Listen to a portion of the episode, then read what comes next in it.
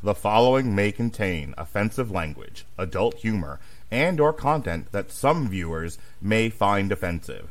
The views and opinions expressed by any one speaker does not explicitly or necessarily reflect or represent those of Mark Radulich or W2M Network. Please listen with caution or don't listen at all.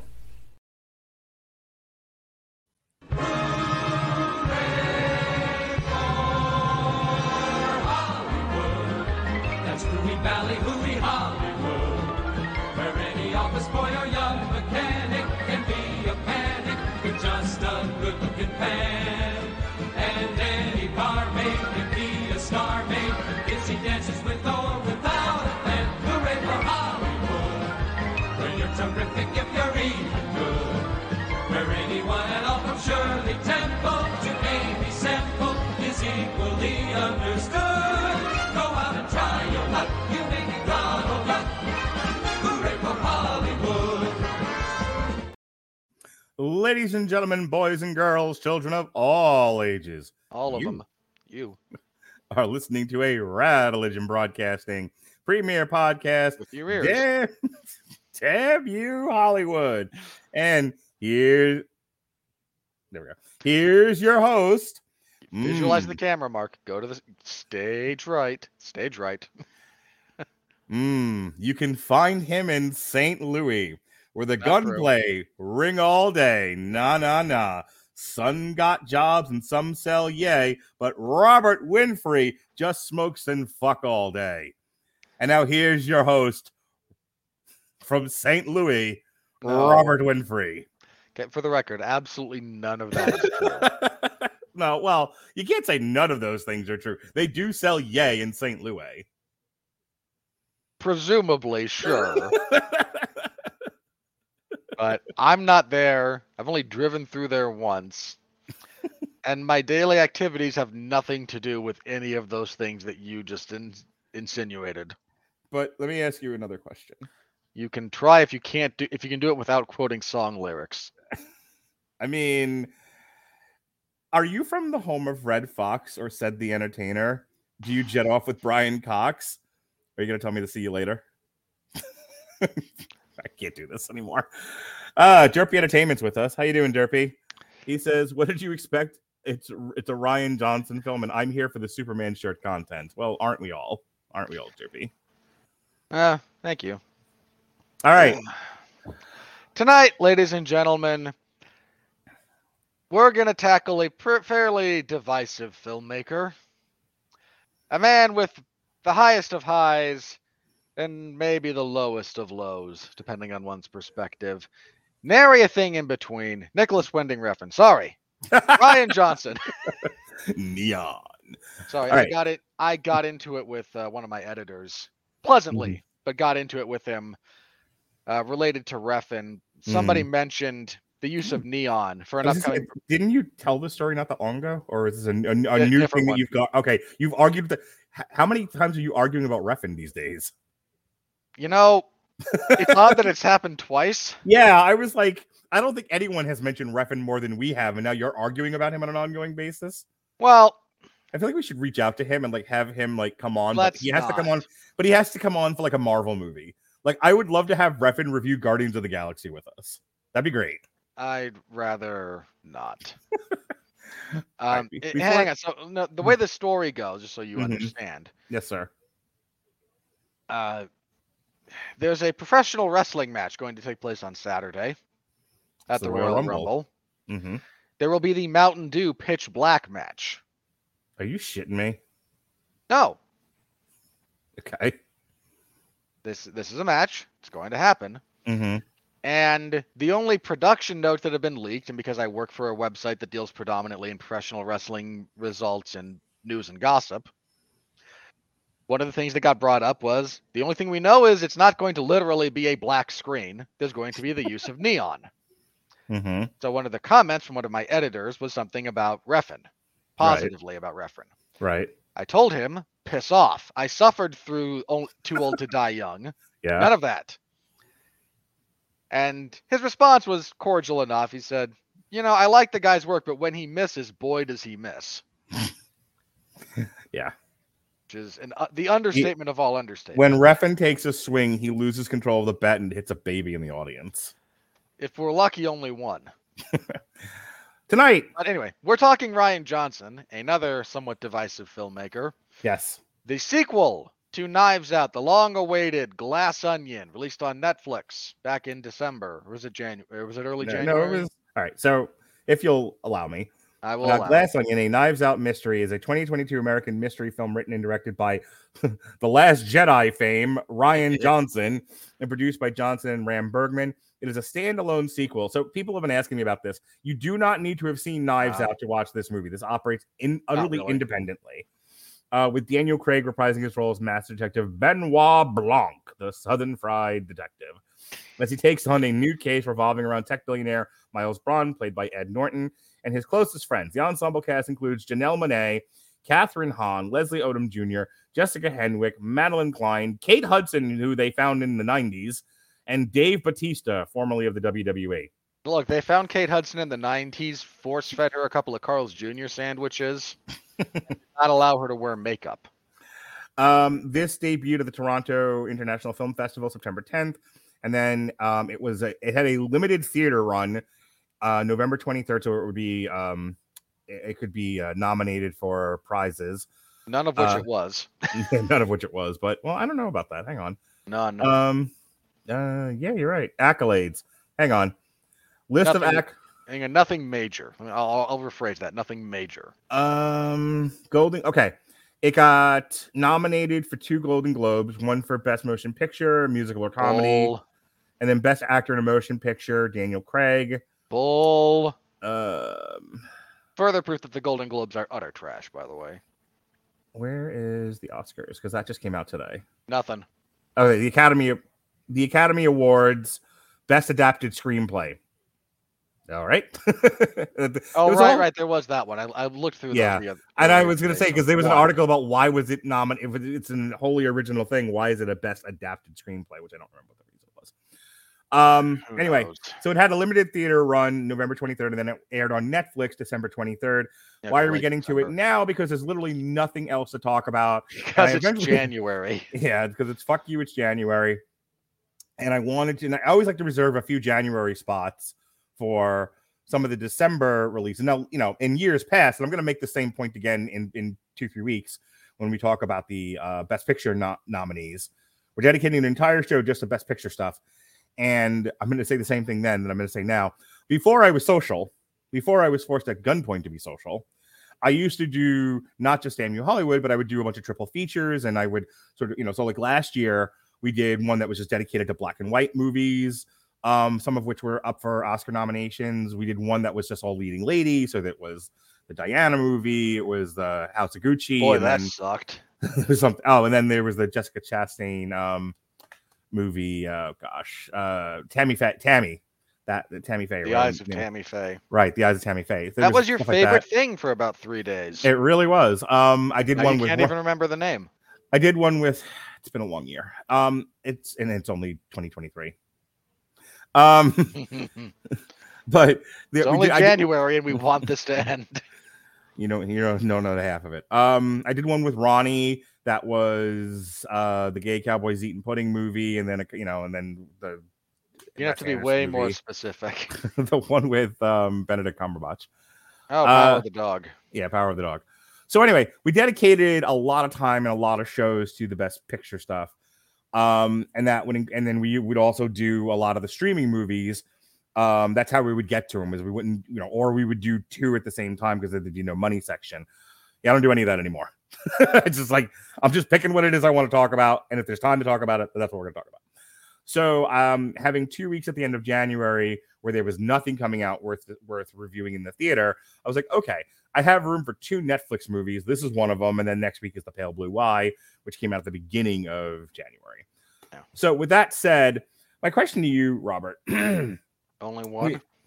well, we were talking. We had two pieces of conversation before the show started. We were just kind of, you know, in our pre uh, pre podcast ramble preamble. ramble and preamble. no idea how much Mm. profanity Mark spews during that, by the way. Just And I- so much. and I'm naked at that. I have to put my clothes back on. I am always naked during these things. Robert's like, "Why do you? Why must you put me on the podcast and you're buck naked?" And I'm like, "Because I have things to say and I can only say them in the nude." Um, but just just why they asked me to not run for office anymore. Anyway, my point is, yeah, that's the reason. so this uh, That's so- the least of like that's the lowest on the list of reasons that you and I will never run for public office. Your occasional private nudity is way down the list. that would be public nudity. Thank you very much. Um, At this, no, no, uh, it was. No, it's in the confines of your house. and It's just broadcast before we're actually recording, so it is still technically private. that's only what we're talking about. Then yes, wrestlers turned actor Hulk Hogan. Once upon a time, decided to take a break from professional wrestling and try his hand at acting. Went poorly. He, he tried. An effort was made. the couple of- Undertaker. There's a was just- couple of decent. Hang on. In fairness to Hulk Hogan, Mhm. be very fair to the man. Very limited. And his charisma in the wrestling ring did not translate to the screen the way that people might have thought. Yeah. There are, however, a few movies in his filmography that use him appropriately. Sure. Um, I think um, and Thunder Under- in Paradise is really not the worst thing in the world as far as actually Thunder in Paradise is better than it has any right to be. It um, really is. Like considered. his dude, his um his chemistry with Jack Lemmon's kid Mhm.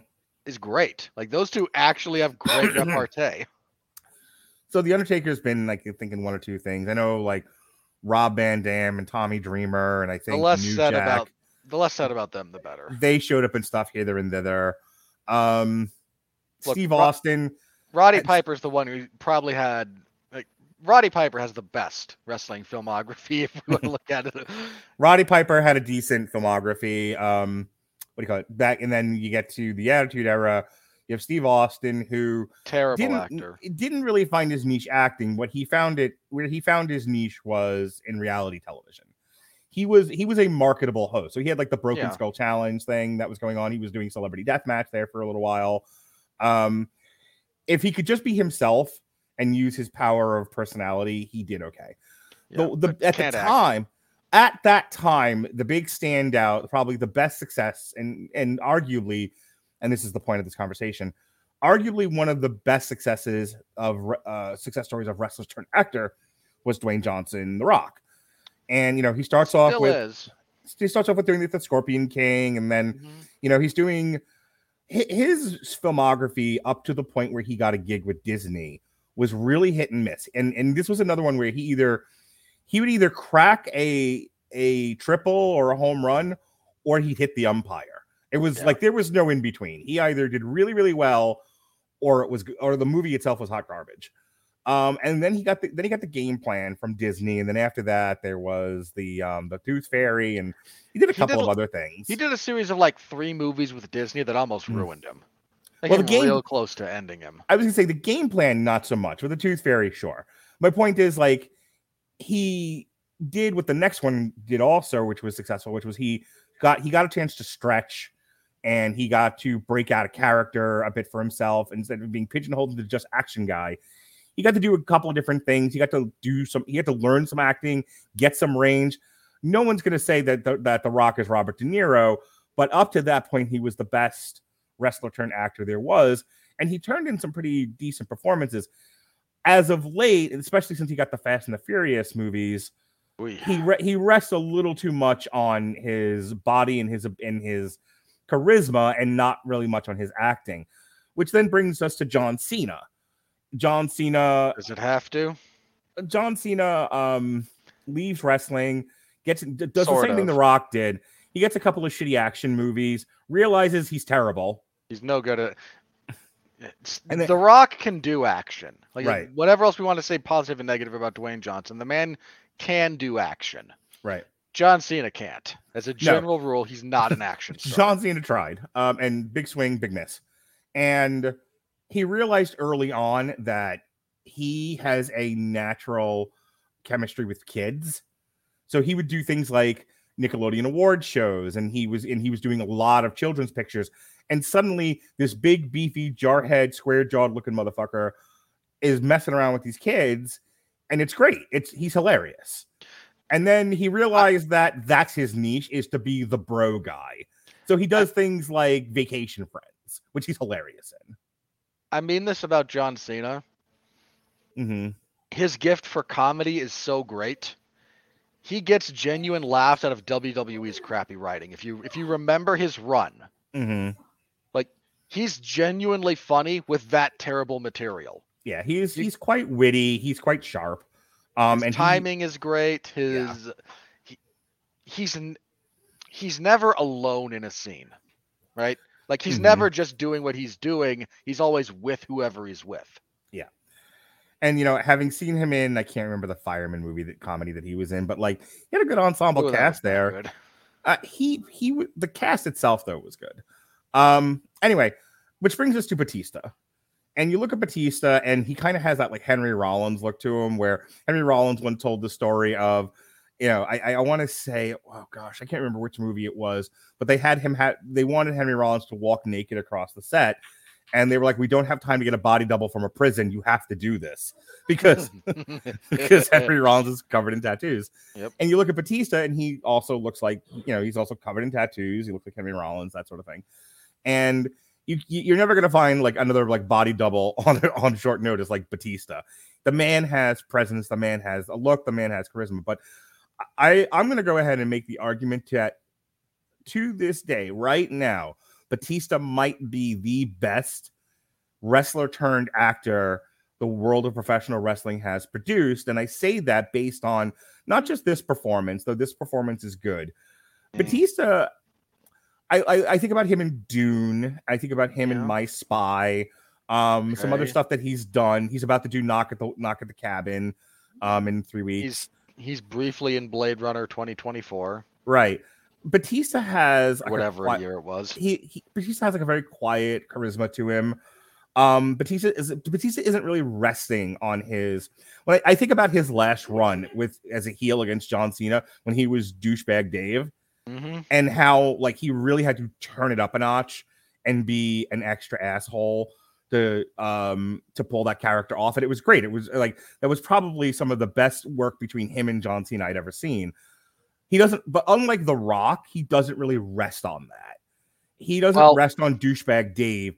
He actually stretches and tries to act, and then it's then it's a matter of direction and the material he's given.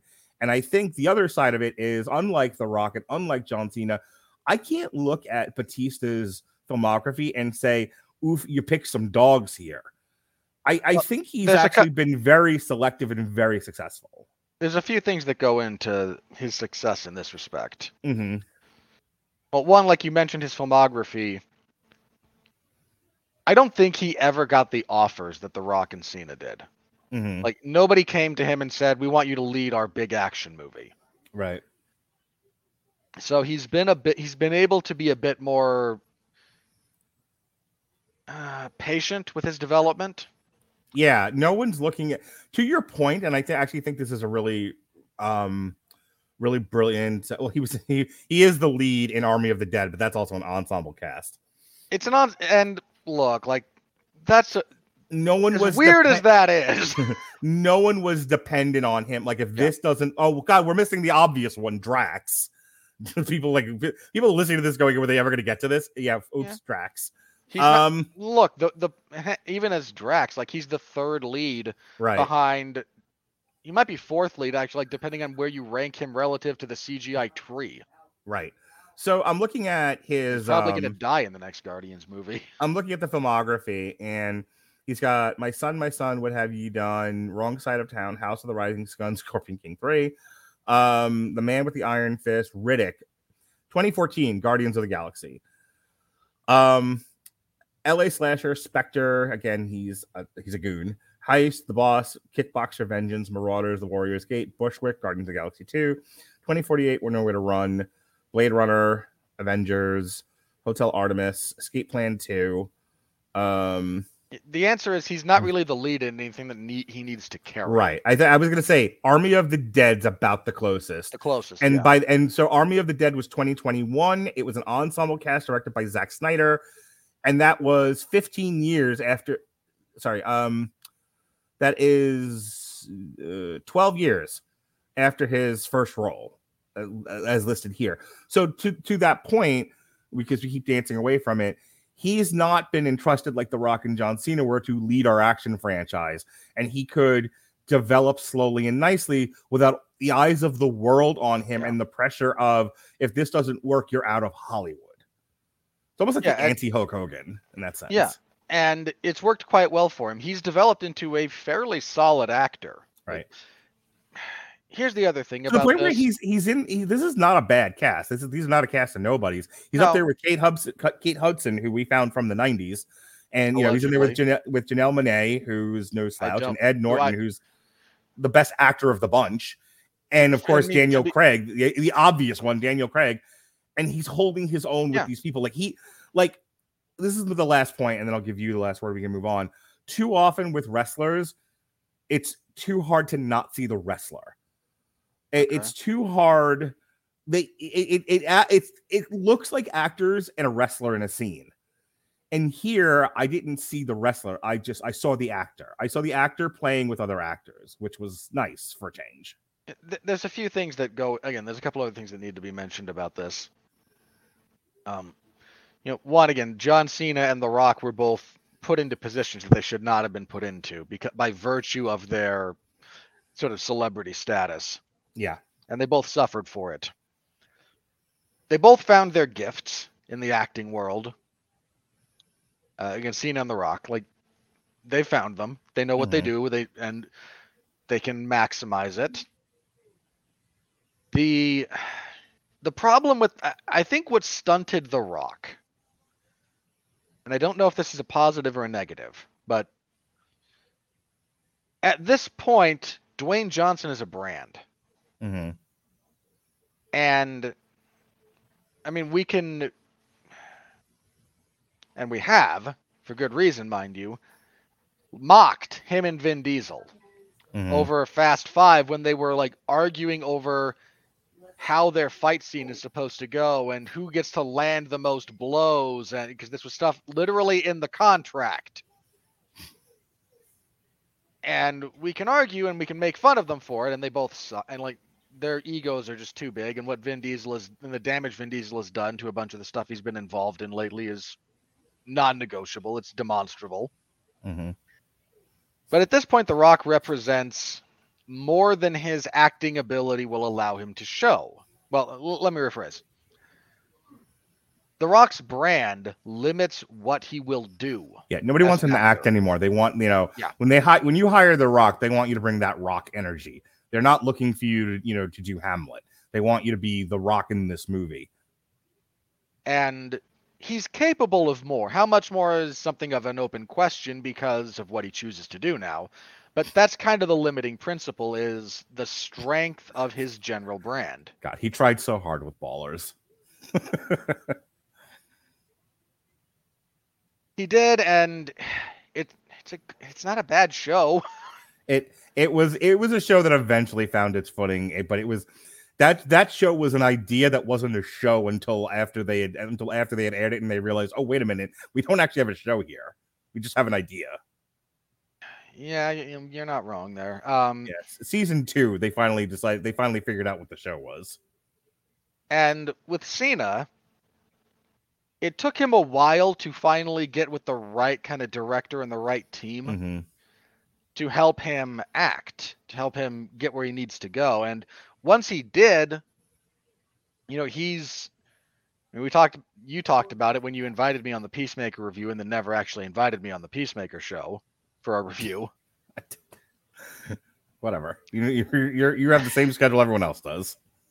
No. What happened was I said I'll be I'm happy to be on this one. You said sure, I'll send you a link, and then you literally never sent me a link. You're bringing this up like a year later. I Why- am Why? You've been holding it this whole time. no, but I'm making a point. Um, the point is about Cena. Yeah, is it? It is. Seems like the Because- seems like the point is to rub my nose in something I forgot to do. My my one thing. Uh huh. Do I have to get naked again? I will. I I'd really rather you didn't. Okay, make your point so we can move on, please. Um, but with the assistance of James Gunn, who seems to get Cena, like he's wonderful in Peacemaker. Mm-hmm. Like he's He was great in whole Suicide Squad too. sure. He was. I mean, I shouldn't say that dismissively. Like you, you're not wrong. He also isn't, you know, supposed to kind of be the lead.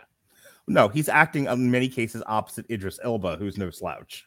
Yeah, and Elba, who's able to get a good, dude, Elba can get a good scene partnering out of just about anybody. Like, Right. That's how good he is. When he's put on his own to do it, he, Cena still is able to do it. In the case of Big Old Dave here, I don't think he's really. Let me phrase this carefully. He has not yet truly found his niche. He has not yet found what he really excels at. But his range and his willingness to be deeply human and deeply vulnerable on camera hmm does exceed any of his uh, potential contemporaries in that respect. Yep. All right, that hot, hot plot synopsis. Hit me one time. So, in the midst of the pandemic, this is important, Mark. Don't you understand? The pandemic, it's important. hmm There were masks in this movie. Lots The pandemic. Mark, the pandemic. the pandemic. The unknown virus of unspecified origin. Yeah, I was out in Baltimore. I got some of that pandemic for you. Got that WMD too. Yes, yes, we all remember. red top, red top. Sorry, I'm back in Baltimore again. and I will leave you there if you try to go back. the in the midst of the pandemic, which is important because Rian Johnson wants to yell about things, and the pandemic is one of them. A group of people, the disruptors, dun dun dun, are given an elaborate puzzle box. The disruptors are uh, Leslie Odom Jr., Dave Bautista, Kate Hudson. From the 90s. Please stop that. Kathryn Hahn. Kathryn Hahn, who I always forget exists, and sort of what's her face, Monáe, whatever. Janelle Janelle Monáe. Yes, and uh, Kathryn Hahn's um, pet boy, Jessica Henwick. Uh, no, that was Kate Yeah. Hudson's. That's what. No, what I said. I'm sorry. Kate Hudson's pet boy, Jessica Henwick. Who is not a boy. Uh, they're all given these elaborate puzzle boxes, which they solve together, yes. and it invites them on a trip with uh, to Edward Norton's private island because Edward Norton, totally not playing Elon Musk, totally distinct character. You can't sue me.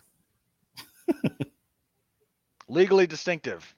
Okay. Move this Edward on. Norton, tech billionaire. Uh, yes, the plague. We all remember the plague. It's just that There's currently a different kind of plague roaming around, but not. But um, you know, if you've heard my podcast over the last three months, you've heard you've heard the plague coming out of my mouth. Yeah, your bronchitis is a bad thing. We all Yeah. wish you a speedy recovery. Yeah. Um, also, there is poor Benoit Blanc. How far has James Bond sunk, Mark? How far? If for those of you who did not see Knives Out, imagine if Foghorn Leghorn were crossed with Sherlock Holmes. Benoit Blanc, as played by Daniel Craig. He is sitting in a bath, playing Among Us, because we're making timely references in this script.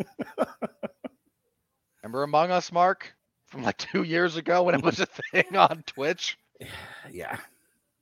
Timely references. Timely. Well, I'm surprised there wasn't a reference to James Cameron's Titanic. Oh my God. The weakest link reference could have been there. Timely. Uh, he's stewing about and he's going stir crazy because of the pandemic. It's limiting his life, Mark. Don't you understand? Anyway, eventually all these idiots congregate at a yacht, including Benoit Blanc, who was apparently invited. We meet all of our characters they're on this yacht. They go to this private island in off the Greek coast. We meet Edward Norton, who is doing Edward Norton things. And Edward Norton has devised a fake murder mystery for himself that will be the highlight of their little vacation. dun dun dun. And he asks Benoit Blanc, What are you doing here? You were not invited. And old Benny goes, But I got a box, see? I didn't send you a box. I got a box. Don't know what to tell you. I didn't send you a box. Well, did you make the boxes reversible after they're opened? Sure. This bit of this particular convenience of logic will work. So somebody sent him a box, and now he's here. And well, maybe someone here wants to kill him because This maybe plot synopsis is going to go longer than the movie. Speed it up. might. I will. it will take as long as it takes. I'm expressing myself artistically, Mark. Oh my god! please, please move on, Ryan. And so we get to explore the location, this fabulous mansion that he has built. With a giant literal glass onion atop. And again, we're further introduced to all the characters, all of whom have potential motive for murder of Edward Norton. Dun dun dun. There is the fake murder of Edward Norton, which Benoit Blanc deduces before it even happens. Yeah, it's kind of like McNulty in the fifth season of The Wire. gets it, gets a murder case, solves it immediately. Yeah. I'm just gonna keep making Wire references. How would that be any different from any other show we've ever done? I only usually do it once, and it's specifically related to a point that I'm making, as opposed to me just doing it for the shits and giggles. Or I'm gonna go back to reading lyrics from St. Louis. You pick. Those both sound awful. You can find me in St. Louis. Anyway, during during Mr. Blanc's deconstruction of this fake murder, the lights go out. And wait, did the lights go out first or did um Bautista Uh, die first? Okay, no, Bautista dies first. Has gone Okay, then, yeah, yeah. Thing, then the I- I- lights go out. Then Jen Janelle Monáe gets shot. Yeah, yeah. So there's uh, there's a big kind of party, people are drinking, and then Dave Bautista drops over dead, seeming to have been poisoned. And everyone gets nervous because this is not a joke. Dave Bautista is dead. And then And a the singing telegram shows up, and she goes, "I am your singing telegram." And then the lights go out. In the city, We all run around like chickens with our heads cut off, going, "What's going on? What's going on?" and somebody then- yells out, "Someone's touching my breasts." I'm about to reference a, a very obscure movie from the late '80s that makes was- good use of that joke. I was gonna say I was just referencing Married with Children, but go on. Uh, there's a bit in The Wizard where a teenage girl trying to help um, the two kids that she's with, like to escape their like, what is he? I forget exactly. th- This official who's chasing them, like Child Protective Services or something. She shrieks into a crowded room, points at the officer, and goes, "He touched my breast." This teenage girl. Which gets everyone around to dogpile on the guys. Whereas nowadays it would just get to get nowadays it would just draw a well love is love reaction from the crowd. Either that, or everyone would start taking pictures on their phone and streaming, and it'd be on Twitter. It would. It Alright. really would. Anyway, Anyways, so a there's a gun a shoots- gunshot wings out a gunshot rings out and Janelle Monáe is struck down. And Benoit Blanc reassembles everyone and says, I will prove and I will solve the mystery right now. Then we get a flashback. which goes on interminably. We flash back, Mark, don't you understand, to before when we realize that Janelle Monáe is not, in fact, the character she is supposed to be. She is her twin sister who has arrived in New York to try and deal with the after effects of her sister's apparent suicide. And she believes that her sister would never commit suicide. And hires Benoit Blanc to help suss this out. Mm-hmm. And the very bored Benoit Blanc goes, Yeah, sure, I'm not doing anything else. Why not? I believe that's his exact reasoning. yeah, And we then re we then reuse all the previous footage showing Janelle Monáe skulking around and being just the bestest little detective ever. so imagine Clue, but not funny or witty in any way, shape, or form. Pretty much. And this This- all This, culminates sor- this sorely needed Tim Curry running from room to room, going, "That's how it could have happened." And what we wind up with is the realization that the the actual pseudo plot here is that Janelle Monáe's character, her older sister, the one she's pretending to be, was the actual genius behind the tech fa- company that Edward Norton has founded. Because don't you understand, Mark? The only way a white man can be successful is to steal from a black woman. The only way. Well, any minority will do, but sure, a black woman in this particular case. In this instance, the black woman. yes, and he forced her out of the company and all of his friends lied about their history in a lawsuit, committing perjury. Yes, because they were getting they were betting from in, from his largesse, so they yes, they were compelled to protect the prize pig. indeed. And then she dies, and the sister is convinced that one of them did it to protect Edward Norton. Because he's worth protecting. And they all, so again, we reflash through all of their overhearing and their eavesdropping and their illegal search and seizure as they figure out who might have had the motive, the means, and the opportunity to commit this heinous crime. And so to wrap this up, so At the well, end of the day, it is revealed that it was not any of them. It was, in fact, Edward Norton. Because most of the time, the most obvious suspect is, in fact, the one who did it. well, hang on, there, there's a there's a whole thing here where Benoit Blanc goes into this really great monologue, Clue esque monologue, explaining in great detail at why everything was the way that it was and how we got to this very point. But he's doing, but it's subterfuge.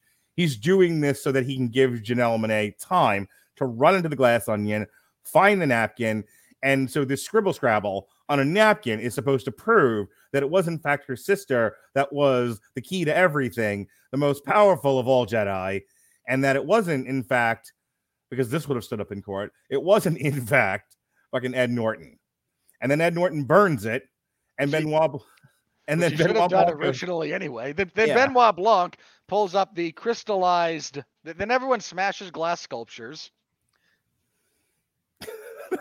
you are not wrong, Miss Stanley, to never want to watch watch this movie. Then everyone smashes a bunch of glass sculptures, and Benoit Blanc takes uh, he passes off crystallized hydrogen to Janelle Monáe, who throws it at a flame, and it explodes. and And the whole place starts to burn down, and then she burns the Mona Lisa because this actually me because destroying the Great Society of Western Heritage means something. Don't you understand? It's symbolism. You fucking twat. so to our audience, Then, not have- despite the Wait, no, no, giant, no, stop, stop, stop. The significance of you calling someone a fucking twat needs special attention. Robert Winfree, who walks with Jesus, does not curse and has really been spending the can. try really hard not to. yeah has been going out of his way. Like I'm the one with the potty mouth. This is the one who shames me for said potty mouth. So when Robert Winfree finally drops an f bomb, it is because his nipples have been tweaked to the point where they're gonna fall off. Well, your your language mark is in fact a window dressing into your mind. Every time you open your mouth, you're exposing who you are internally. So I make a very concerted effort to try and put my best foot forward on all forms, and then on occasion it just the the the Sometimes you just have to yell, "You're a fucking twat." yeah, but it's just profanity is just a weak mind expressing itself forcefully. So I do enjoy Anyway. expressing myself forcefully. Anyway, there's a giant explosion. a giant explosion that harms no one. Yeah. And everyone congregates after the fact, and Janelle Monáe goes, Can't you all just lie again? We can put this guy away. And they all and then, and then they have their I Spartacus moment where suddenly, whatever reasons they were protecting him have evaporated in the flames, and they're going, "I saw, I, I, I saw what happened. Me too. I'm Spartacus, and and I'm Malcolm X, and now we're done now, and that's that. and this is the end of the movie. The police arrive. And evil is punished. Presumably, evil is punished. Good triumphs. Benoit Blanc rides off into the sunset to do this all again. All right, so let's let's get into this. It's a very well acted piece. Okay. Um, Daniel Daniel Craig's monologue, where he's essentially calling Ed Norton in about a 20 minute bit a complete idiot, is the highlight of this whole stupid movie. Um, him, I, what was the line before? Uh, um, that I thought was hilarious, where Edward Norton's It's like, uh, he, he Edward he calls Edward Norton's plan dumb, and Edward Norton's response is so dumb that it's brilliant. No, Mm-hmm. "No, just dumb. dumb." Which might as well be the tagline for this movie. No, it's just dumb.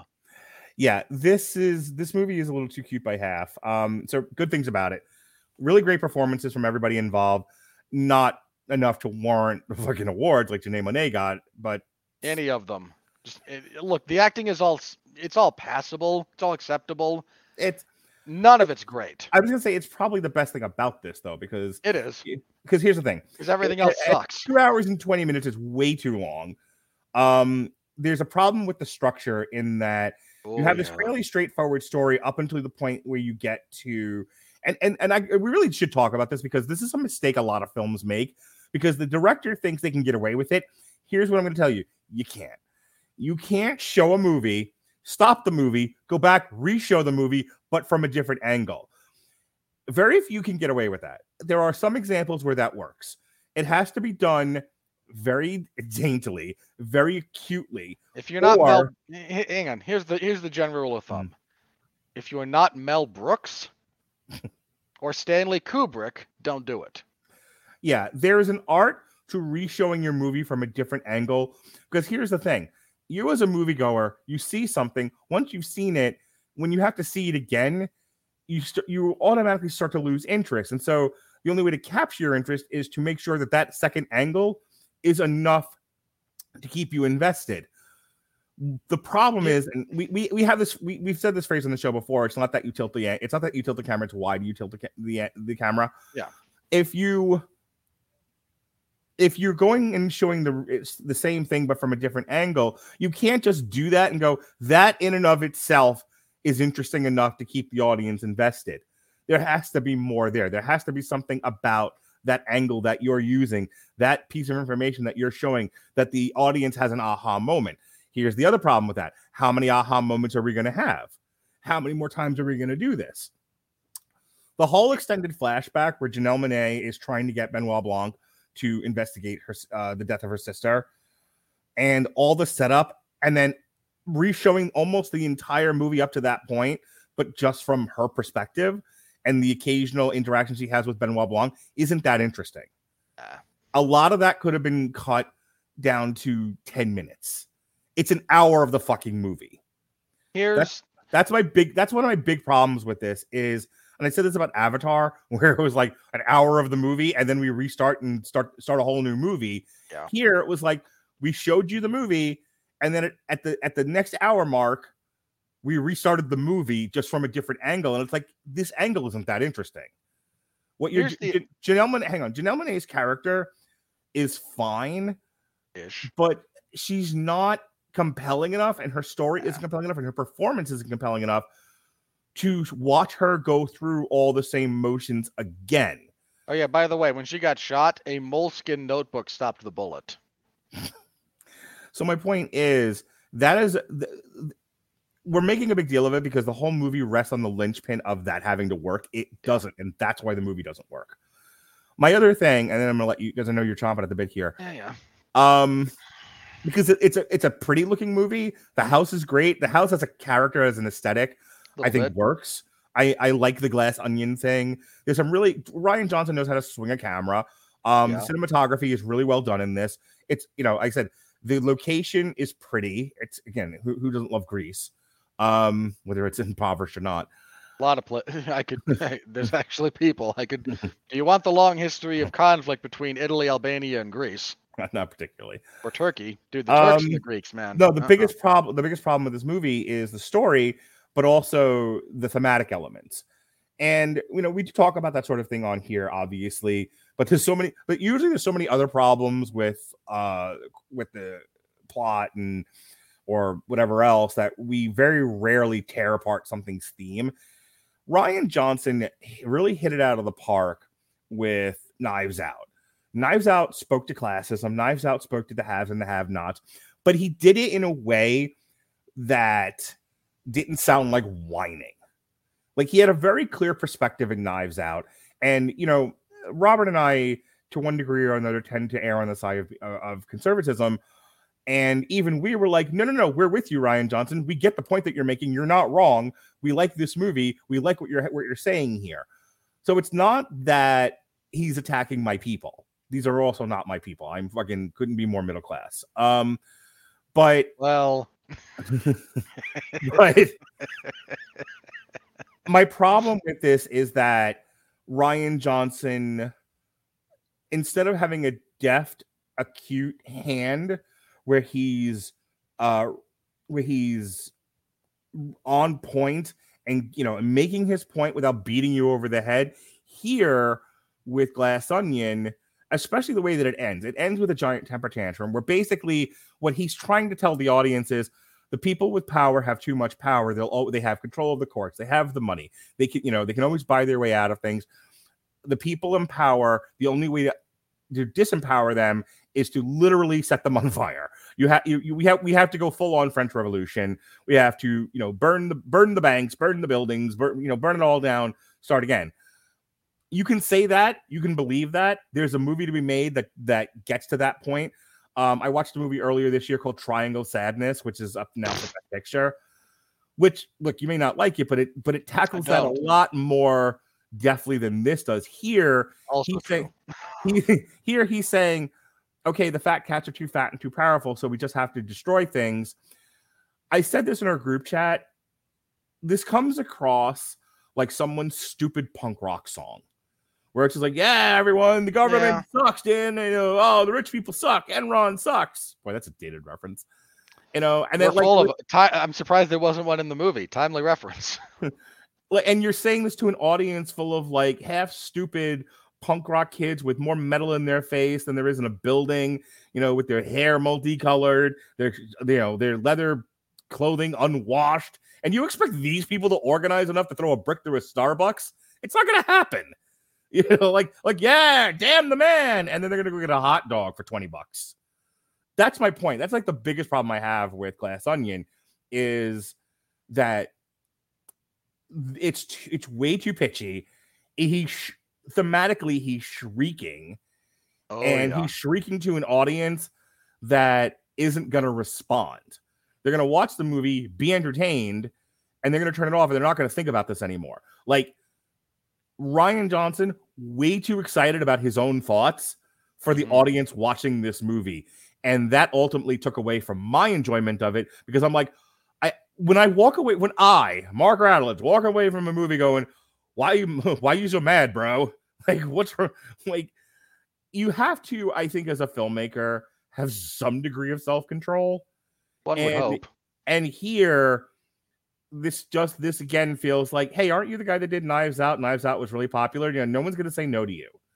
And this becomes overly self-indulgent to the point of taking away from the overall movie watching experience. And maybe some people watching our review tonight were like, Jesus Christ, this movie sounds like it sucks. It doesn't suck. No, it's it doesn't. just it, it's it's in many ways it is well done and it is entertaining if you don't think about it in any way, shape, or form. The minute you start to think about what this guy is saying with this movie, the movie itself loses all credibility. Yeah.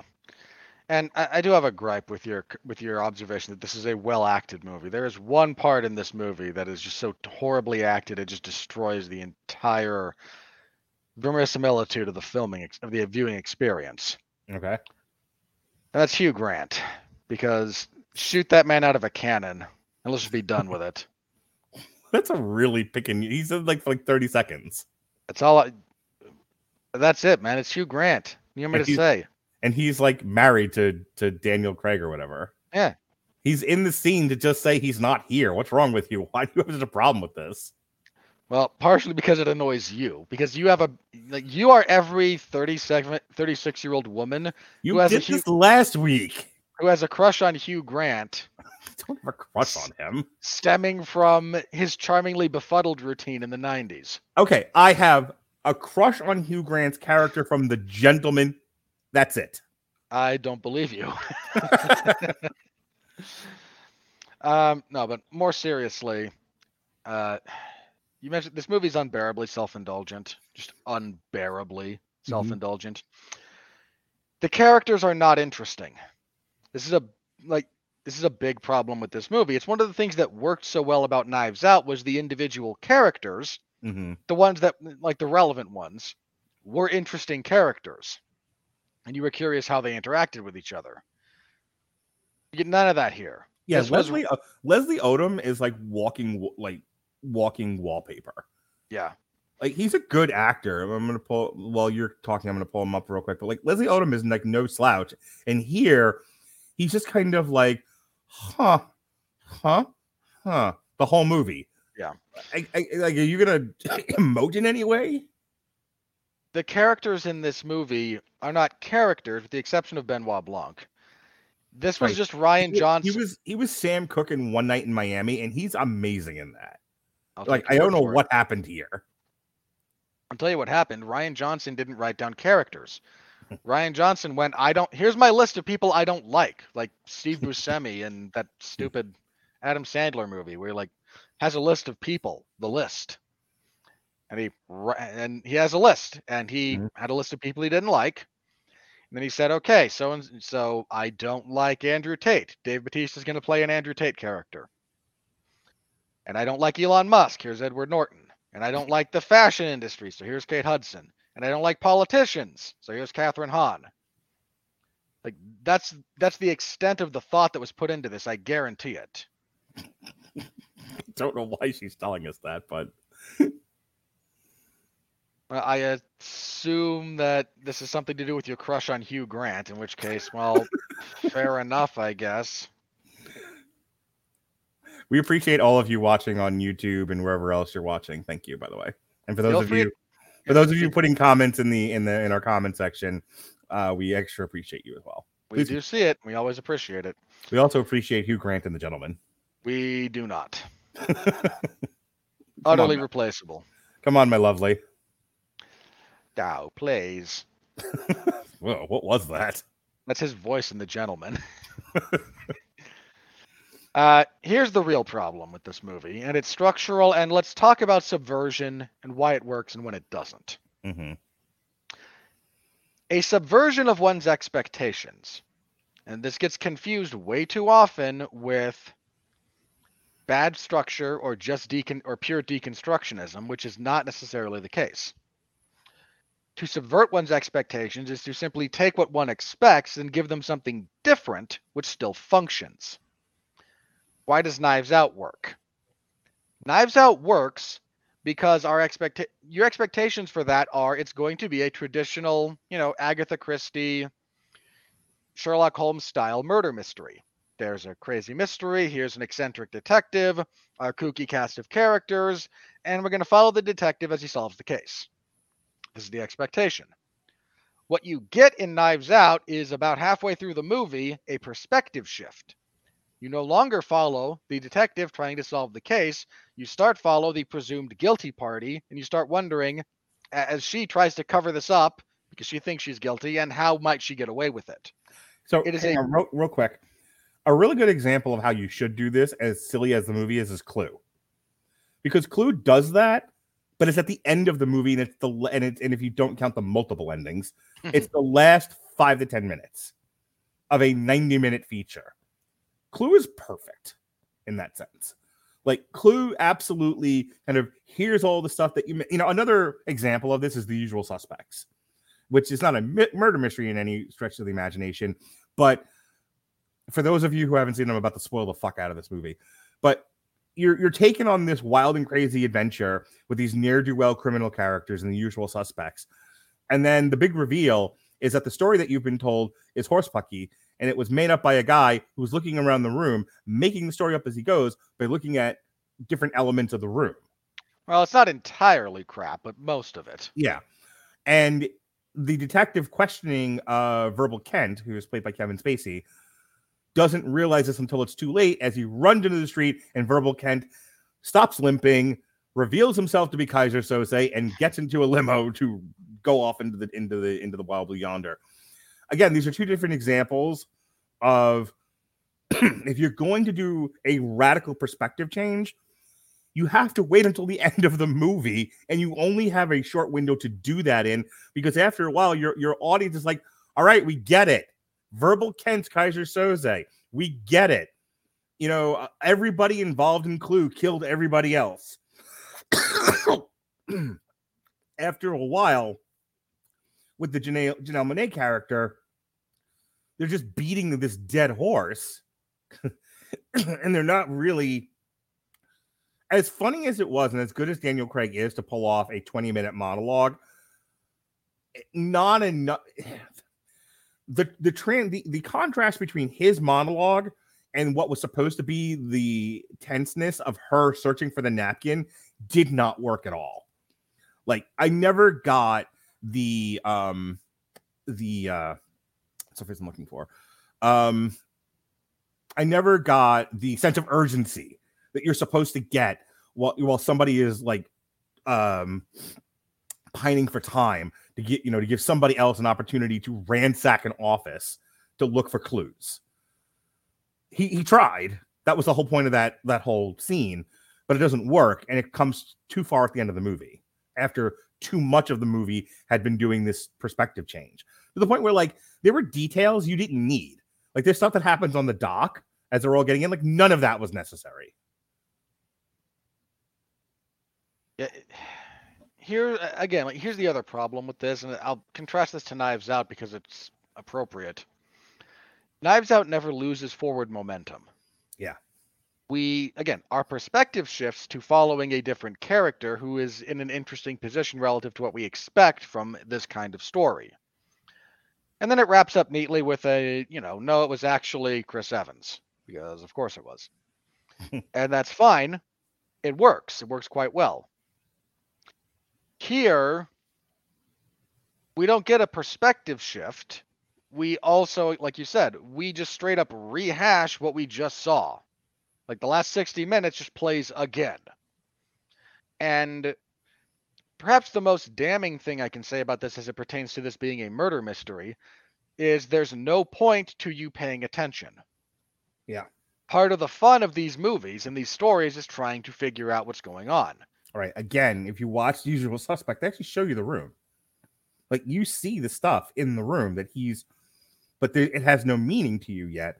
But when they go back and they show you every detail of his story, and then point and then point the camera at the thing on the wall or the thing on the desk that he's using to tell his story, you're like, oh my god, I'm now just connecting all the dots. Like that's the that that is the joy of watching these things, is to have those aha moments. Yeah, and there's no point to that with this one because all of the reused footage, you don't even re you don't even use a reshot that go, and kind of point to something you should have noticed. It's a different shot and then well no what actually happened was the stuff that you should have been able to see as an omniscient audience member for the scene and instead i am now retroactively as the author changing it so none of what you saw mattered and again it's insulting and it is debilitating to the story. It rem- it utterly removes any narrative momentum this thing had. And it's uh, again it just doesn't really work. Sometimes you can get away with some of these cheap tricks if your themes are spot on. But when your themes are, or when your themes sound whiny, when your theme theme, is some screeching harpy lady. Yeah, then all you've got left are the other craft elements. And okay, see Avatar, The Way of the Water. It's pretty, but the story is rock stupid. So you kind of get like the half a movie experience. And that's really, I think, the best comparison I can make to Glass Onion, where for two and a half hours, if you want to sit on the couch and distract your mind from uh, the doldrums of life, there are worse movies you could watch than Glass Onion. You won't. I don't think you'll have a bad viewing experience, but this is the this is the the Ronnie Adams, Chris Bailey thing, you know, where it's like I enjoyed it, therefore it was good. That's fine. No one's saying it's not enjoyable. There are obviously enjoyable elements to this movie. I enjoyed parts of it myself. The problem is once you start to scrutinize it, the whole thing unravels. Like Robert and I each kind of grab a thread and we pull on it, and the whole goddamn sweater unravels. That's a problem. Your, your movie should be able to survive being having a thread pulled on it because you know no movie is perfect. No, even the ones we thought you know we said were perfect. The Menu, Violent Night, Top Gun Maverick, um, The Batman. the batman is about as far from perfect as this is for the record Oh, shut up. Um, have you tried watching it a second time I mean, I was distracted with uh conversation, uh-huh. But yes, no. so the answer is you tried and stopped because it doesn't actually hold up to a second viewing. My point is that um even the mo- movies that we think are perfect and we have very you know very little complaint about you know we pull on a string you get a little you get a little unraveling but the movie mostly stays intact this is one of those movies where once we pulled on the strings, it was like once we get going, like, oh my god, the whole thing just unravels. Yeah. If you're not gonna pull on the strings, if you're just gonna kind of watch it passively and go, these are pretty people in a pretty place doing funny things, and Daniel Craig's accent's hilarious, you'll it's, it's fine. But once you start to scrutinize it, like we're doing, once you start to do a critical analysis, the whole thing collapses, which is going to be hilarious when we get to the Rotten Tomatoes thing and we see how much praise this thing got critically. Yeah, here's ultimately, I think if we're going to try and grade the whole thing on a pass fail,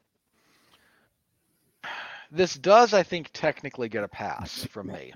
Mm-hmm. There's some good visual composition.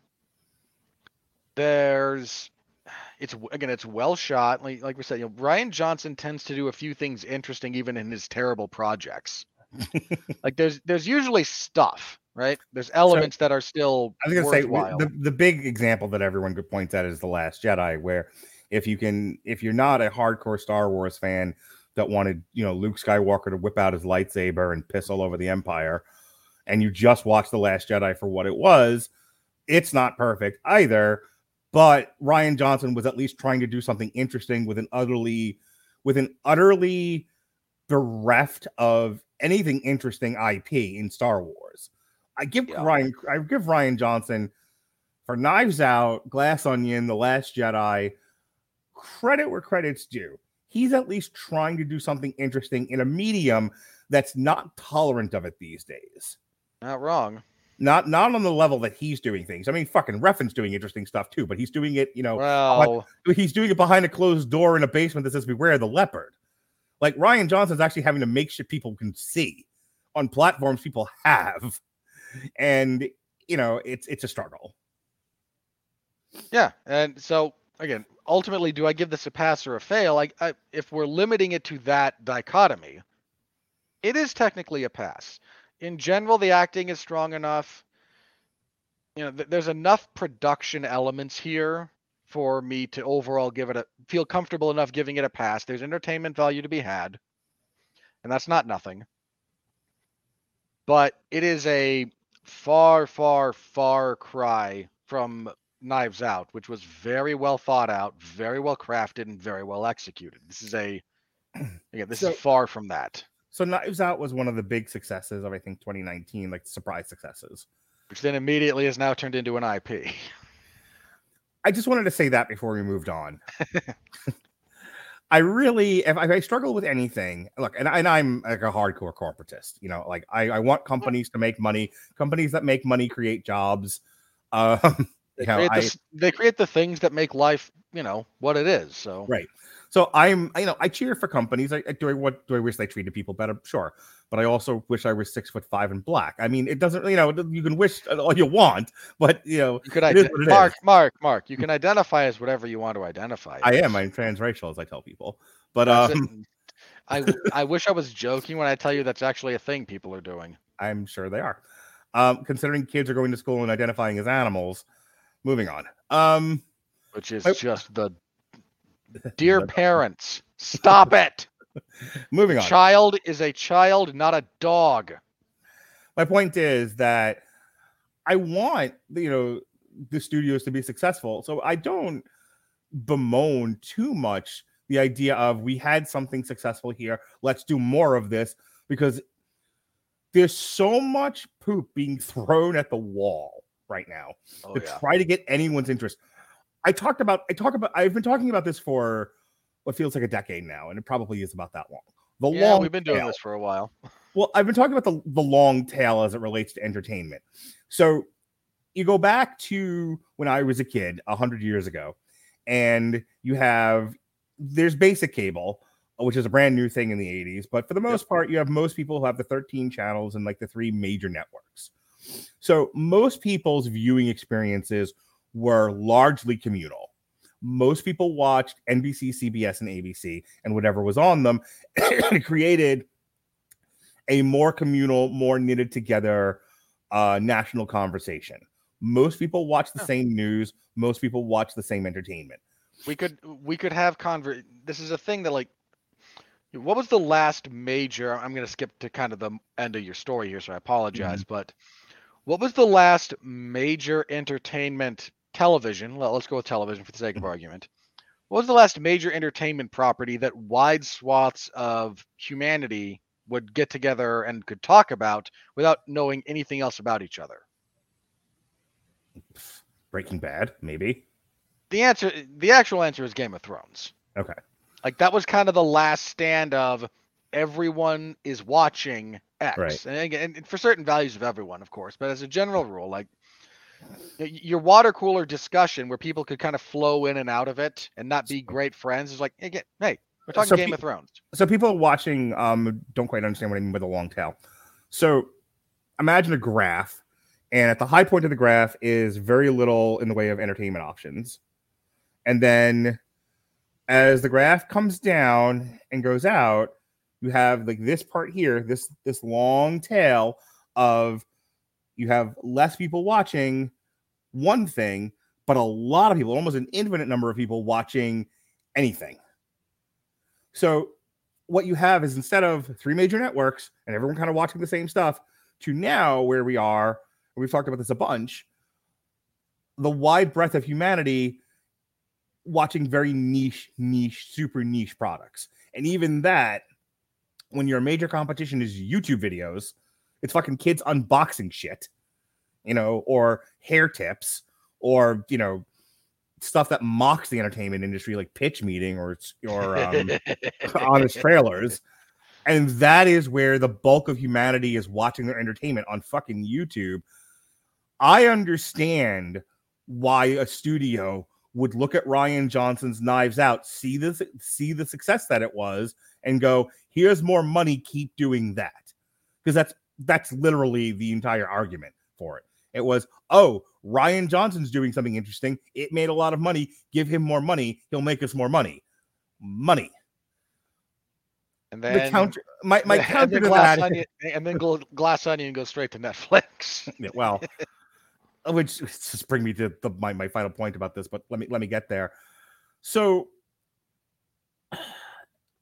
my first my great frustration though is because there's no other thought than like this thing made money to do more of it is it leaves out a discussion of whether or not something warrants a sequel and I understand the argument of yeah, but the but Benoit Blanc is Sherlock Holmes or he's James Bond. You don't have to do sequential linear storytelling, chapter storytelling with these movies. Just write another, just write another mystery. And it's like, and, and who knew that Rian Johnson was going to swing and miss this badly? So Yeah, like, I I, I get it. Well, I- look, after Knives Out, when there was kind of when the kind of the discussion kind of became like, will there be another one? My thought was, and I, I said this here actually, if you go back and listen to our review of it, I don't need these characters again, Right, but I'm down for the further adventures of Benoit Blanc. Like right. there, this is a character that we could revisit in theory. So it's not that the logic was bad, and it's not even that this movie is, you know, the worst thing in the world. It's not the worst thing I saw last year because I technically watched it last year. Like, it- or it's not the worst thing I've seen in the last like four months. hmm I mean, it, it's got problems, and I'm never going to watch it again. And this has soured me in a general sense on the third movie. Like I am, I'm still going to watch it.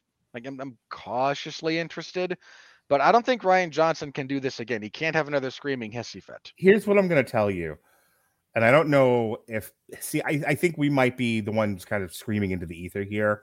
A little bit. But- because again, I looked at, I looked ahead at what's the Rotten Tomatoes score and Oh, everyone's falling over themselves. Right. So here's the thing. Rian Johnson's in danger of becoming another like George Lucas, where no one wants to say no to him and he's creating crap. The Emperor wears no clothes, but no one's willing to tell him that because he's all he's successful and his stuff makes money. Kind of. And I say kind of because of the next point that I want to make before we move on to the actual money of this thing. Actually, you know what? Hang on, because there's there's actually no money to be had. So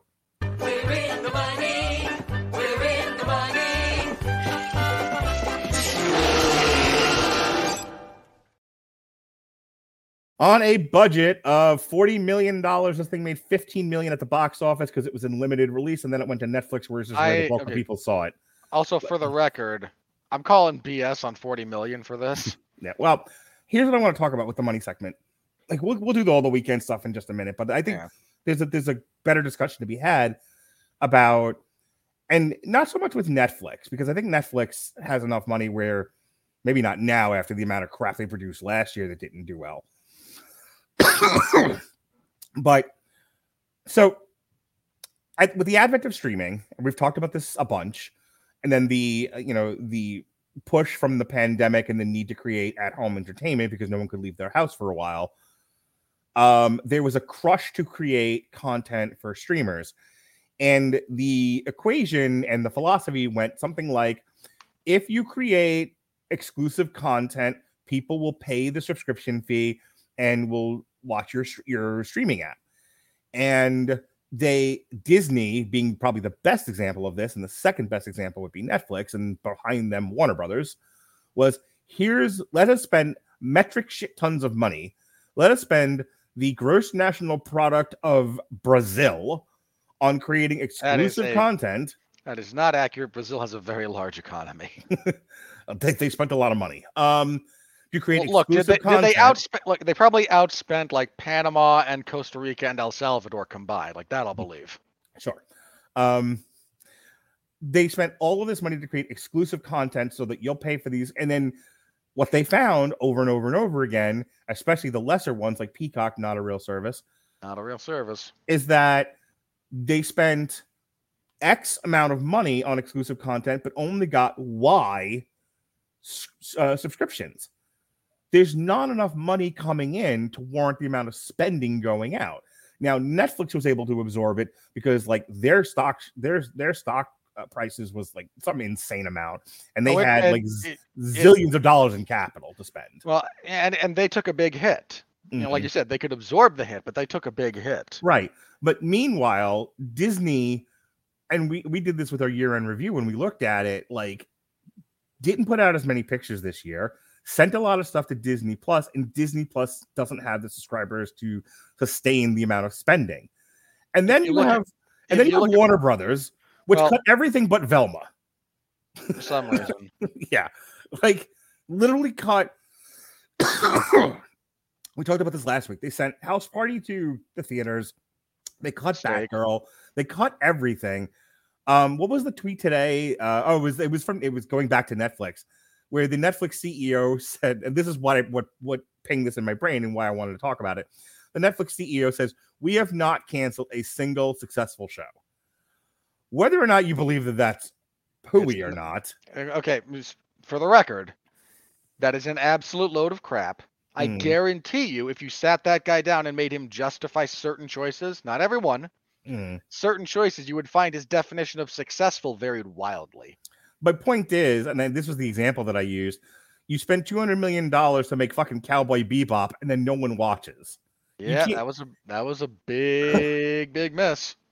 Here's the thing: they had a lot of those, A lot. And that's my point. Like, we have we have reached this like tipping point, and Glass Onions are like another really great example of this.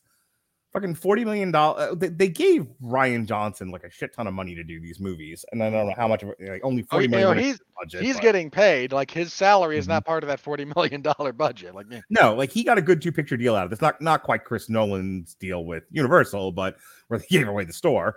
so, Chris Nolan, what uh, you brought up like my fa- what had to be my favorite interaction ever with like it.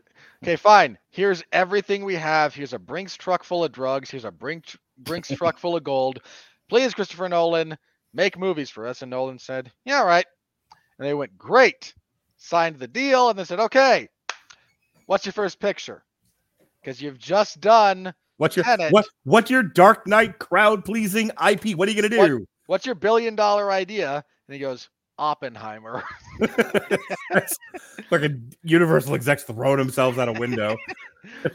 I regret nothing. Ah, um, but And look, I when just- Oppenheimer does good numbers for them, it'll look like a much better move. But sure, it'll be like, look, we're geniuses. Meanwhile, they like, you know, they, they had to sew up their arms from where they cut themselves. oh yeah, Um. Anyway, I, I bring all of this up because like Glass Onion is just the, the latest example. Like we talked about the Gray Man. We talked about a couple of other ones where uh, the joke that I made in our group chat was essentially, did no one look at the books at Netflix for the past two three years? Was like, probably not. like there's an accountant that knows they're spending too much money. They're so like deep in the red. It's it's ridiculous. but Nick, no one's paying any attention. And finally, like somebody finally called the accountant into the office. I'm like, show me the books. And it's just bleeding red everywhere because you can't continue to spend. See, I, I don't know if people know this or not, but when studios make movies, they make them to sell to people. Buy know- a ticket. You know what? You'd think that you'd think that the Hollywood studios would have realized that at some point Mm, in the last like, you know, 8 years that boy, we need to make something that people want to see. As ticket returns start declining and the only ones making money are usually Disney movies tied to the MCU or live action remakes of old classic cartoons.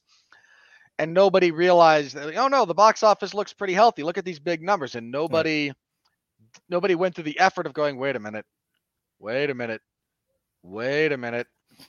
Who's actually making money? How many movies did we release? So What- Netflix. So again, Netflix is the argument is well, if we throw you know money at Rian Johnson and we throw money at the Russo brothers and we throw money at this one and we throw money at that one, they're going to make a movie and people who aren't subscribed.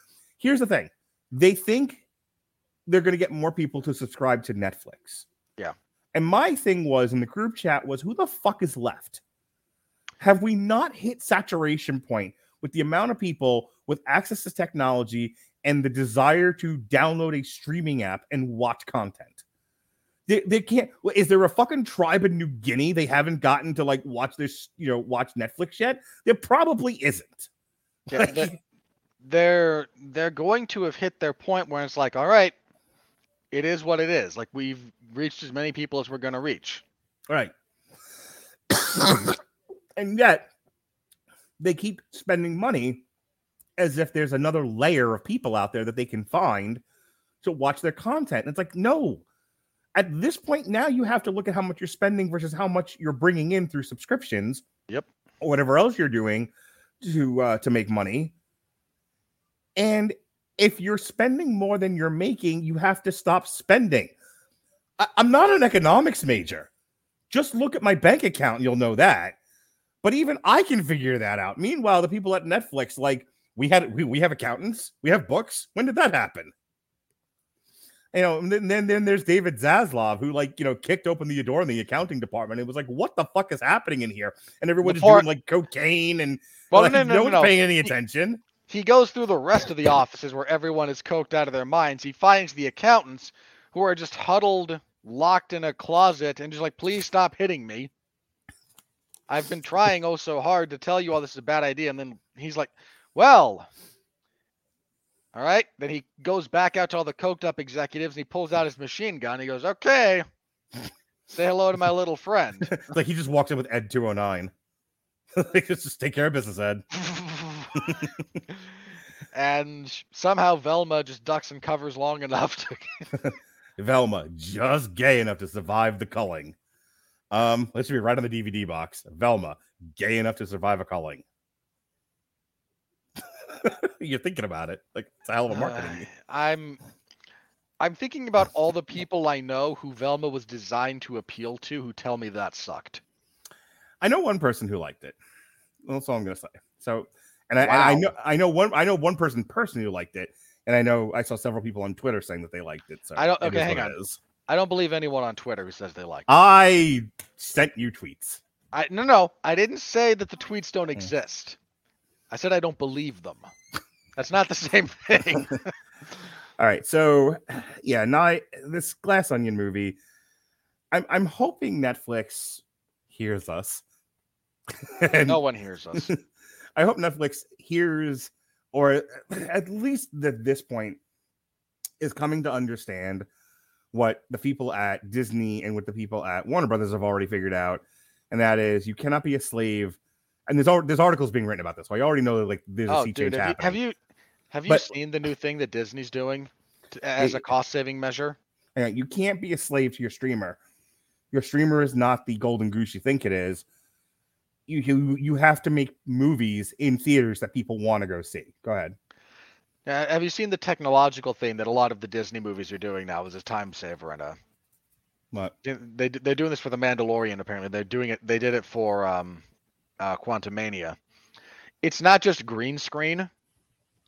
it's like projector screen, so the actors can see the background. Mm-hmm. I I I saw I looked at that, and I just kind of like my brain popped. That's kind of what. How stupid and lazy can you be? In defense of that idea, though, and I always go back to the same example: you poor Ewan McGregor being told, "Run into the green box, run at the green box, and yell yeah," and you poor Ewan McGregor going, "I don't know what I'm doing here." This is the Phantom Menace, by the way. I uh, look. I'm I'm not saying I don't understand. I understand. Like if you I can just- at least somewhat interact with your setting, you might actually get a better performance out of some of these people. I, look, man, I miss movies that actually felt real, and that Mhm. doesn't. Let's be very clear about something. That doesn't mean realistic movies No, but they I were mean- on real sets. Sets people had to build. and places that you could go. All right. And instead, now it- now it's just. I'm gonna say this I'll again, tell you what, man. uh, uh, Lord of the Rings in in New Zealand, to, to the point where New Zealand made an entire tourism industry out of Mhm. Lord of the Rings fucking sets. Yep. You know, like the one of the reasons why Lord of the Rings works as well as it does. Like you might not be a high fantasy person. You might think Lord of the Rings is the most boring shit ever. You don't have any taste, but that's fine. Um, but at the very least, you couldn't argue with Lord of the Rings setting. Lord of the Rings was a very real movie in, in the sense of, that you're talking about. Like these were and- real places in New Zealand they shot on location. and contrast that with either Rings of Power or The Hobbit, Right, which was, you know, which are mostly green screen. yeah, it was just entirely fucking CGI. All right, the weekend of January 20th to the 22nd. Are you gonna share your screen? Maybe. You gonna share yours? There's nothing to see on mine except us. No, I just have to be passive aggressive. Um all right. Da-da-da. So um six weeks in a row, Avatar, The Way of the Water, breaking all That's kinds of records. Um, Puss in Boots, which when we did our year in review, it hadn't done this well. It's actually doing quite well now. I It's had- believe Puss in Boots has had a really good hold. yeah. Also nominated for best animated feature and likely to win. Uh, that There's went up no from three to there's no reason that should win best animated feature. Megan greenlit for a sequel in 2025, I think it is. Sure. Um, dropped from two to three. Missing debuted at number four.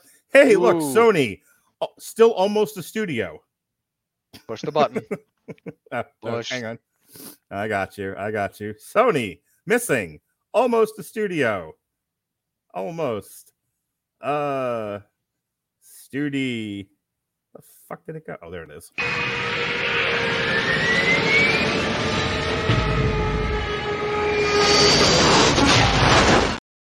Can we stop with the fucking my entire movie is a cell phone thing? God, I hope so. Oh my god, no more of these movies. I've Or seen if you're gonna one- do them, put them on a streamer. I've seen exactly one of those that I thought kind of worked. Yeah. Exactly one. And I've seen several. A Man Called Otto is now uh in wide release. That dropped from four to five. Plane, no, poor plane. Yeah. despite despite our screaming and yelling about it, plane dropped from five to six. House Party six to seven. Oof. That time I got reincarnated as a slime the movie. Scarlet Bond debuted at number eight. Black Panther back very funny anime for the record. Uh, seven to nine. The Whale eight to ten. Whitney Houston's I Want to Dance with Somebody nine to eleven. the Sun debuted again from Sony at number sixteen. A24 um, with uh, everyone loves everyone everywhere all at once getting all I think leading the pack with uh, Oscar nominations Might be. coming in hot at number 18 with When You Finish Saving the World. Not familiar with it. I believe was directed by Jesse Eisenberg. You. um, let's see if I'm right about that. You have to be. Oh my god, they put a paywall up for this stupid thing. God damn you, Box Office Pro. Um. Anyway, I believe that that's the case though. I'll All right. you. Brotherhood of the Wolf 2023 re-release debuted at number 37 and Heretic debuted at number 43.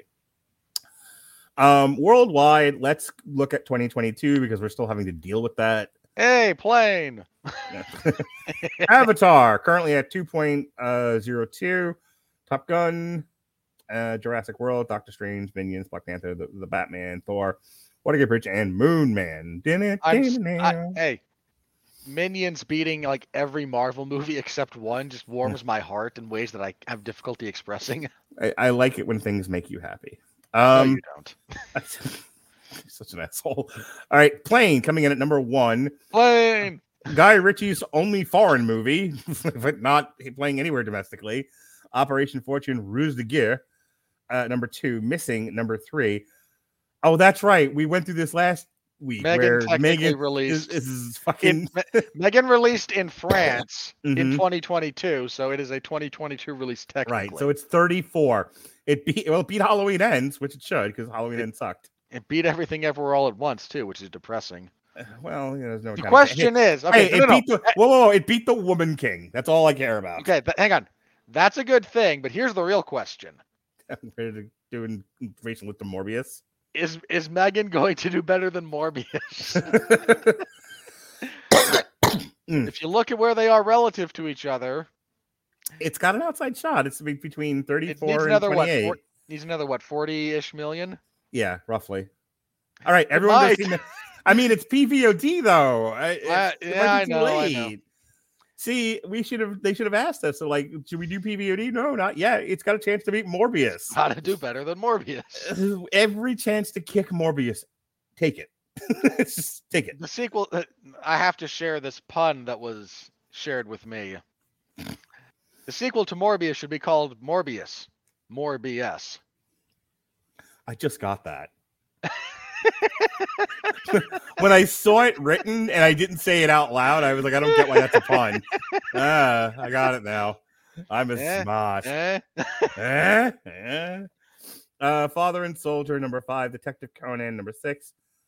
Bach, number seven. Switch, eight. Bach, number nine. Number 10. And Skinamarink at number 14. That's where we are. Um, all right.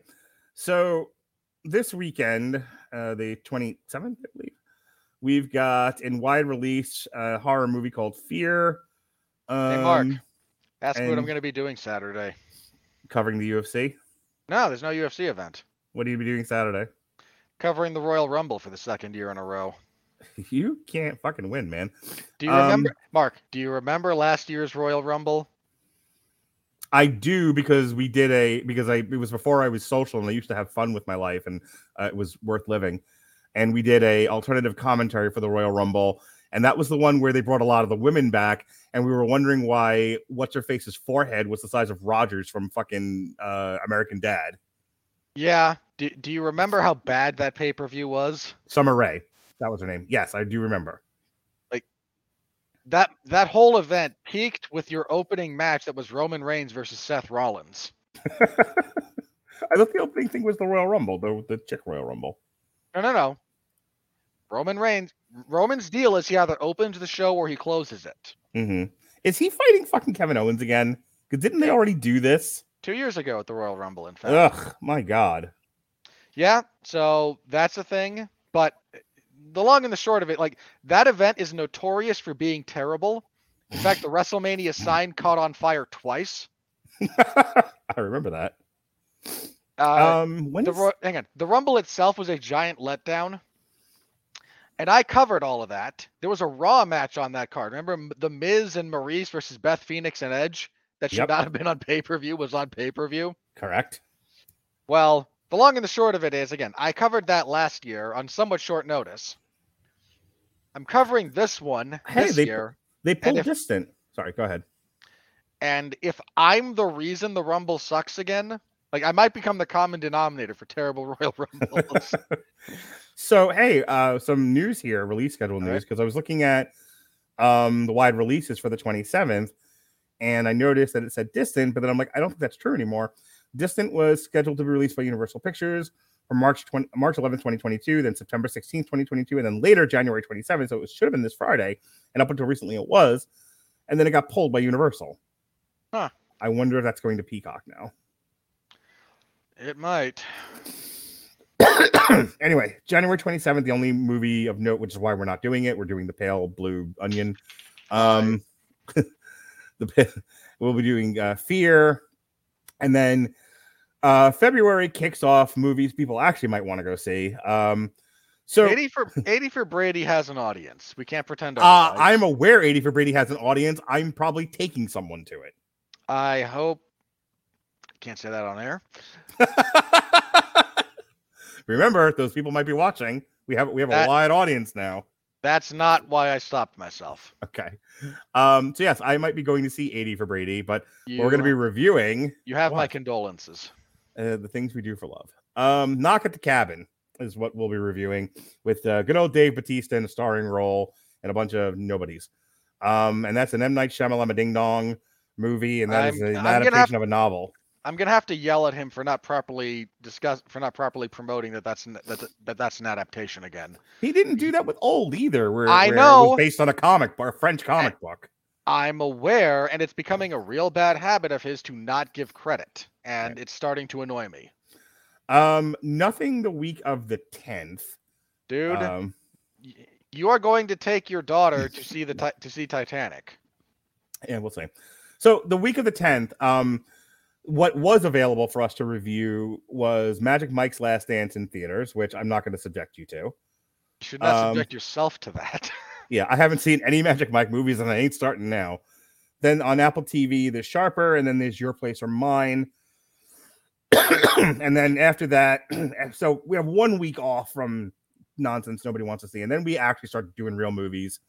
We've got Ant Man and the Wasp, and then we've got, and then we've got, ladies and gentlemen, of the jury. Yes. Yes. Look at it. Look at it.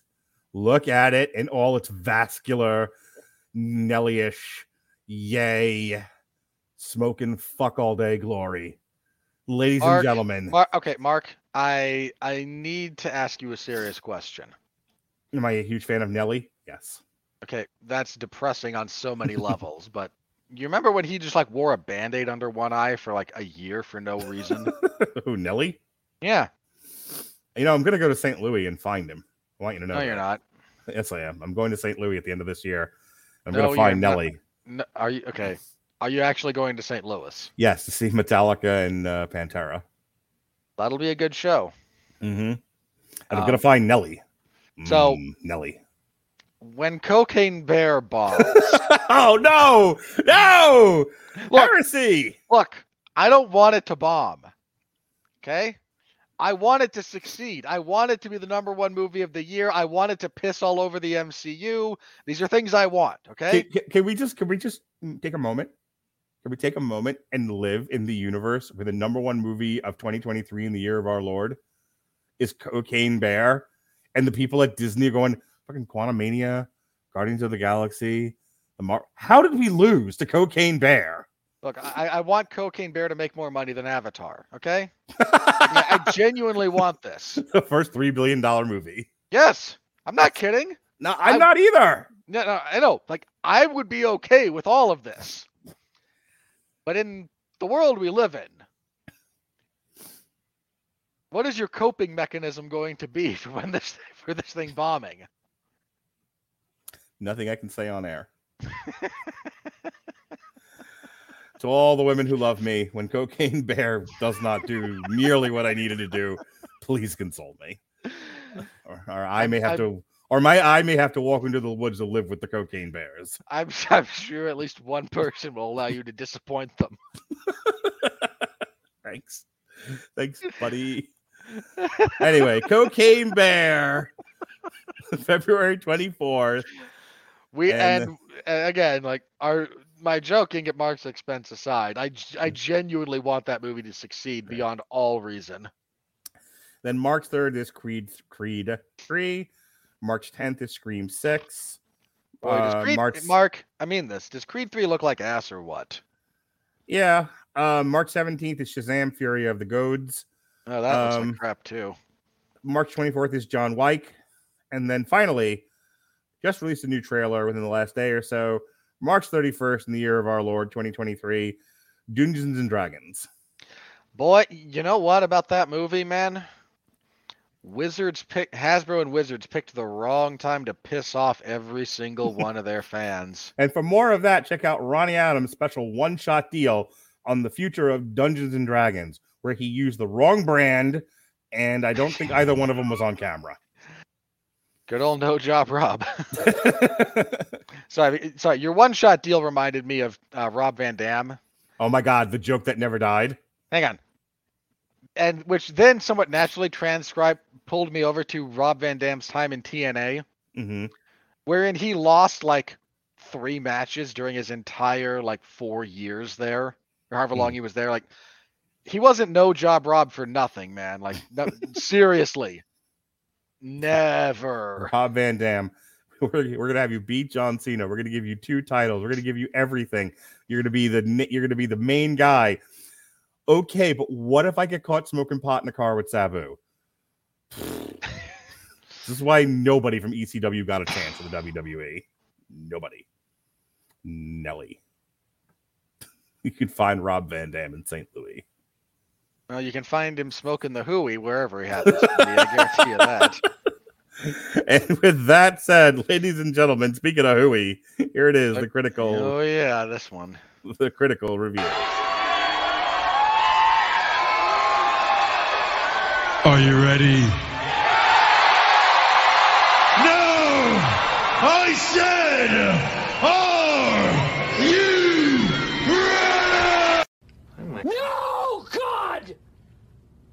No, God, please, no! No! No! No!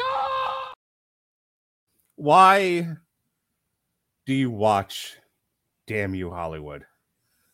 It is because Robert Winfree, Esquire Aloysius Jr., and Mark X Rattledge speak truth to power. We speak the truth.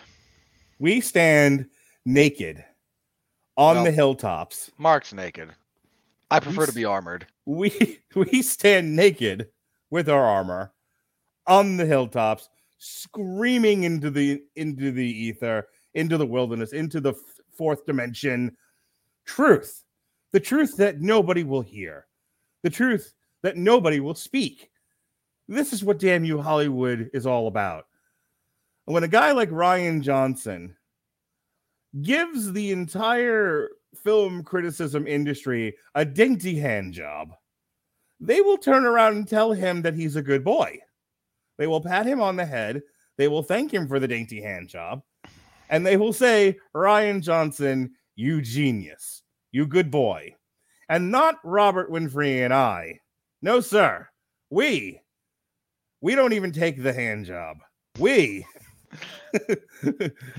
we tell these people the emperor wears no clothes. We will not be paid off with a hand job. We will tell you what is wrong with this nonsense. And I bring that up to say this is why we can't have nice things. The tomato meter, 92%. The audience score, 93%.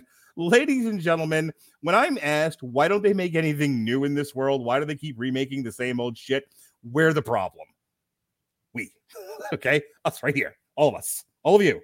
The all of all of these fucking fucking this and that what the different all you fucking people. You're all the problem. Be nice to our viewers. we watch the same shit over and over and over again. And so the studios make the same shit over and over and over again. And they're not going to do different things we don't watch different I'm- stuff I'm gonna go out on a limb here. Uh, bear in mind, if you'll recall, Mark, we said last week when we reviewed Plane Mhm. that there were going to be a bunch of people who gave that a negative review because, oh no, it all who, who was the one we found? All it does is reinforce negative stereotypes. Yeah. Like there aren't actually places in the Philippines that are genuinely dangerous. there Right. are. I mean, they didn't crash land in Manila. That was my favorite part of the last rambo movie this is racist this clearly no like gangs in mexico what Yeah, look, had had Rambo 4 been released in the last little bit, like the number of people screaming about they they would have been conflicted. Like on the one hand, it's bringing up the horrible like tribal warfare and borderline genocide going on in Burma. And on the other, the negative stereotypes, don't you understand? The Yeah. negative stereotypes. Uh, so a Knives Out mystery brings back Benoit Blanc for another wildly entertaining mystery, rounded out by an outstanding ensemble cast. Thank Not you, us. Rotten. Thank you, Rotten Tomatoes. And yes, you can see Russia from your house. The audience says Glass Onion, a Knives Out mystery, solves the often deadly riddle of how to deliver a satisfying sequel to a movie that was nearly perfect to begin with. Really doesn't. Okay, this again why we can't have nice things. Um, all right. 389 reviews here. You know what? I, I'm gonna bet a lot of money. There's a lot of people positively reviewing this because they agree with Rian Johnson screaming hissy fit. Yep, that's pretty much why I started the way that I did. That's what I meant by a dainty hand job, in case anyone didn't understand. Rob Gonzal- Gonzalez of Rob's Movie Vault. This franchise is shaping up to be a perfect delight. Give it a perfect score. You're an idiot. This is not a perfect movie by any stretch of the imagination. Uh, Kip Mooney of College Mo- Movie Review. One of the most purely pleasurable movies of the year. Why did he quote himself? I don't know. uh, Susan Granger. Why is that in? I I mean, this is all sincerity. Like that is the quote that's pulled out. In its in the excerpt, it is literally in quotation marks. Like who is he quoting here? um Aaron White of feeling Film podcast. And yet again, this is here we toil in obscurity, but the Yep. Feelin' Film podcast gets to be on Rotten Tomatoes with this wonderful uh delight. A riotous, twisty good time with high energy, outstanding performances, and a brilliantly balanced script that is clever, smart, and often outright hilarious. I'm not saying there's no laughs to be had. I'm saying considering this brilliantly balanced is a wild misread of the script.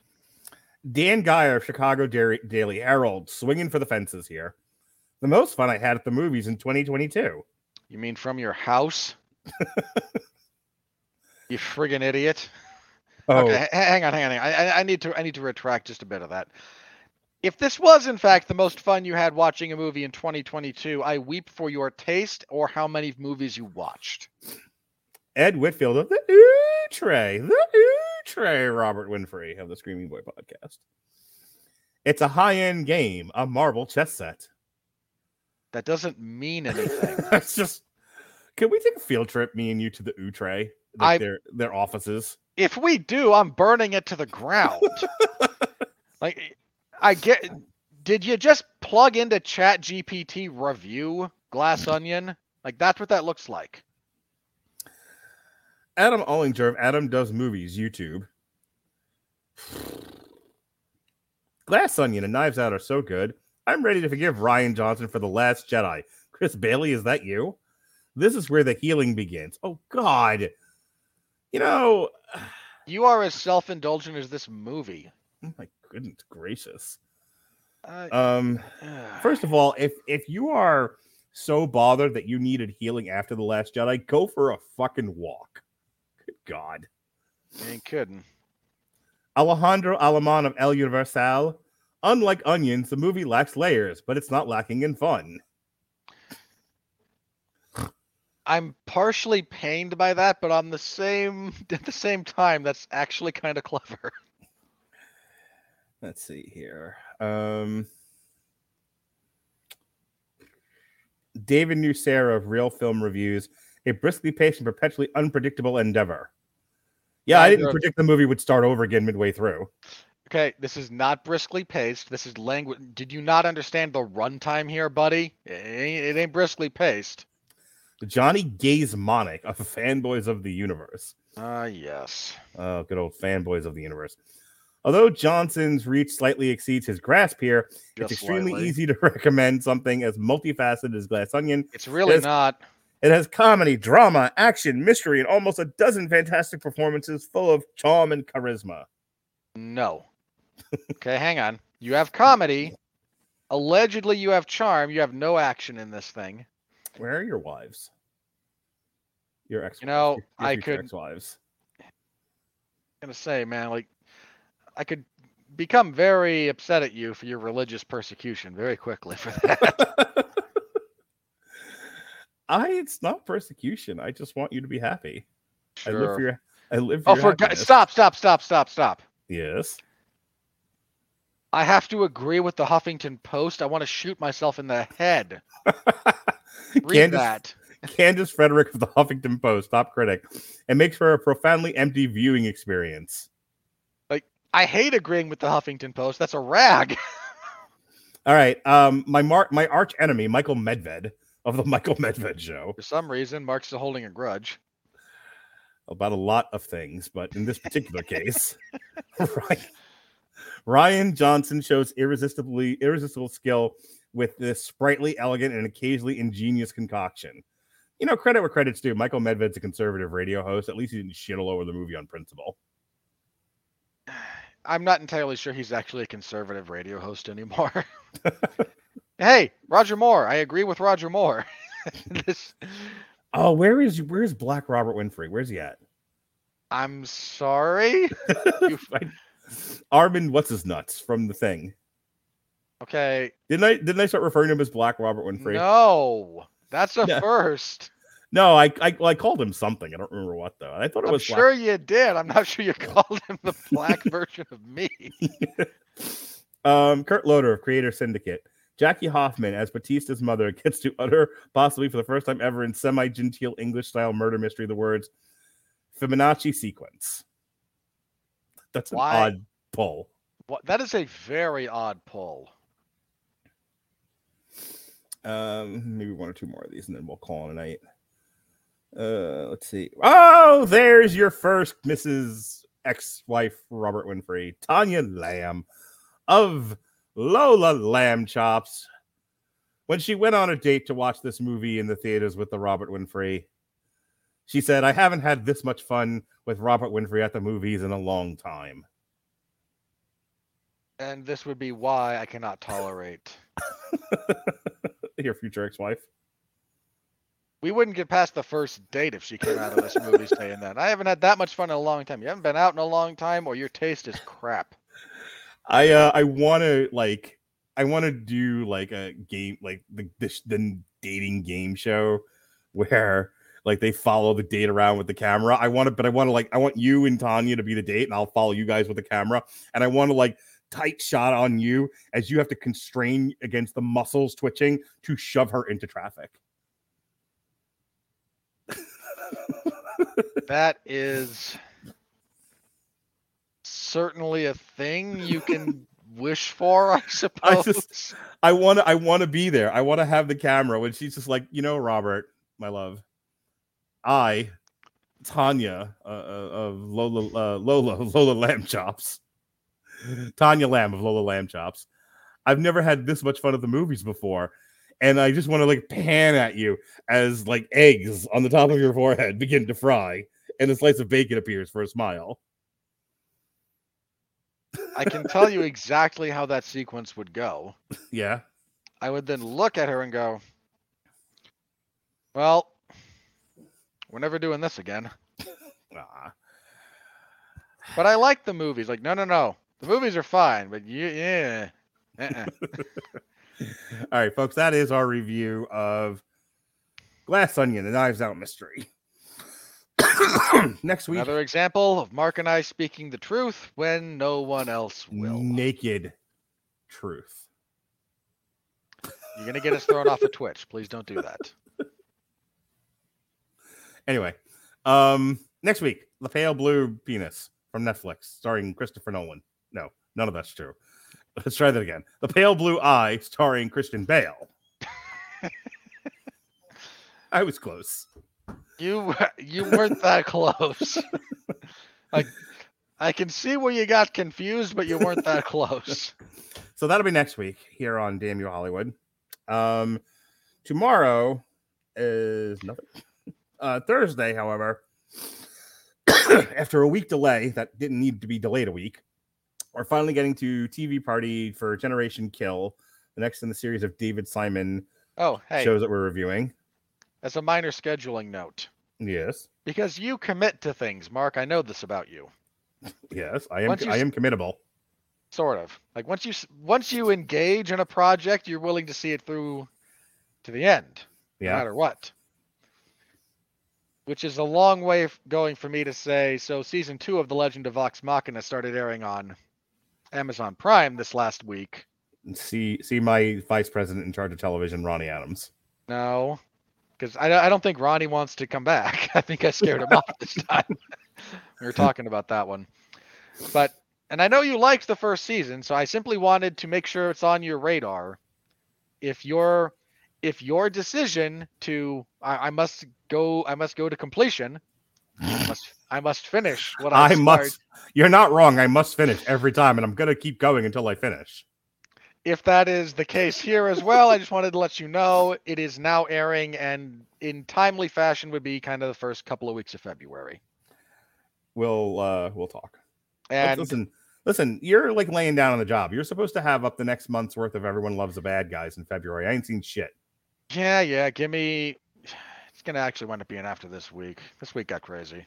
Okay. Well, before that, um, this week we got Everyone get- Loves the Bad should- Guy. I should have some of them up uh next Wednesday. I think uh, next Wednesday I'll have the time. So, Um, so this this Saturday, it's Everyone Loves a Bad Guy Saturdays as we re-air the old shows from Blog Talk Radio that we did, didn't go up last year when they were synergizing with something. So this one, Everyone Loves a Bad Guy, The Shield, which I think I'm on this one too. I did a lot You of are. the TV ones. I did Oz, I did The Wire, I did The Shield. I didn't do Dexter or The Sopranos though. no, Sopranos was Pat. I believe Dexter was Sam That. Same Mercati, yeah. Was that was that it for for television shows? Was those five? Um, I'd have to double check because the Breaking Bad one was actually later. The um, Well, I know you, Robert Cooper, and I talked about the finale on a Google Hangout because we're at the point we're at the point where I'm airing stuff where we, we constantly talk about doing that. um I'm, I can't remember exactly. Uh, I think there was a there might have been because the call-in special was a TV was TV centric. Mhm.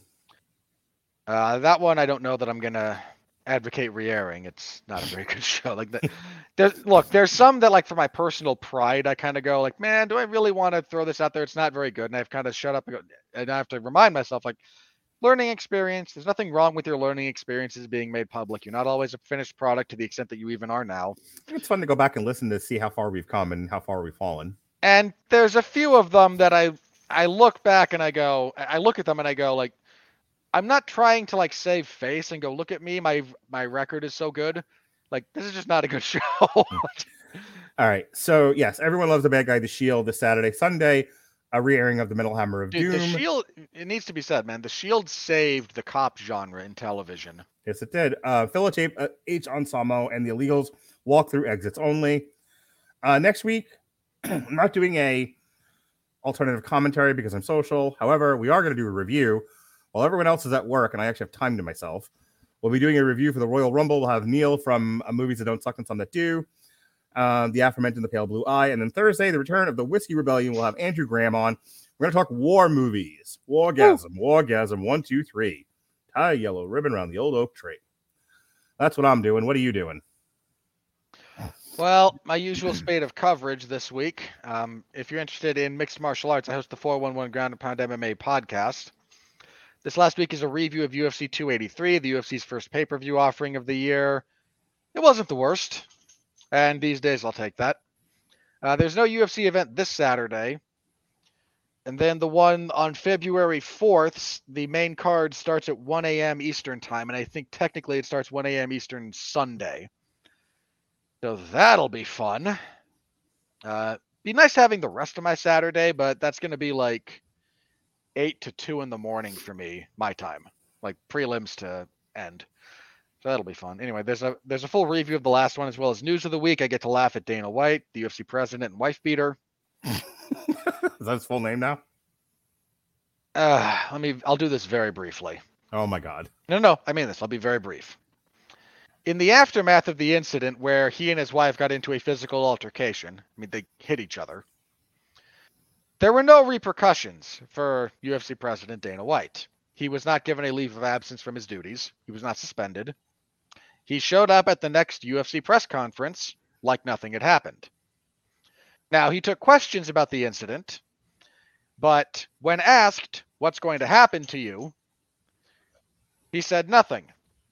My punishment, if I am given a leave of absence, it does not hurt me. I could have left this entire job when we sold in 2016, and yet here I am. If I leave, it hurts my employees, it hurts ESPN, it hurts the fighters, it does not hurt me. So, no, my punishment is that I must go the rest of my life, however much longer I have in this mortal coil, labeled because of what I did. This is my penance. This is my cross to bear. And my response to this is now, well, if that's going to be your penance, is to be labeled, I am going to label you until this gimmick stops amusing me. so now, whenever I refer to him, it is UFC president and spousal abuser Dana White, Okay. or some wrap up. derivation thereof. Anyway, Wrap up. We're almost at two hours. I know. So my so I laugh at Power Slap being a terrible failure, and a few other things. Um, so if you're interested in the wide, wacky, wonderful world of mixed martial arts, give that a listen. Wherever you're listening to podcasts, you can find that. I cover mixed martial arts and professional wrestling for 411mania.com. I covered AEW's Dark Elevation on Monday, short show at least. I will be covering MLW stuff whenever they release it on Thursday. WWE SmackDown on Friday, and as I mentioned earlier, I got called in to cover the 2023 WWE Royal Rumble. Woo! Rumble. Rumble in the Bronx. All right, folks. So, if you're in, that will be over in the Wrestling Zone of 411 Mania. As I mentioned, I covered the last Rumble, and it sucked. So let's hope for a better one this year. In theory, the promote the company is in a better place creatively. In theory. Well, folks, thank you for joining us here on Damn You Hollywood. He's Robert Winfree. I'm coughing up a storm. Was doing really well, but then towards the end there, uh, got a little phlegmy. Haven't taken my pills yet. Took my pills last night. Threw up immediately.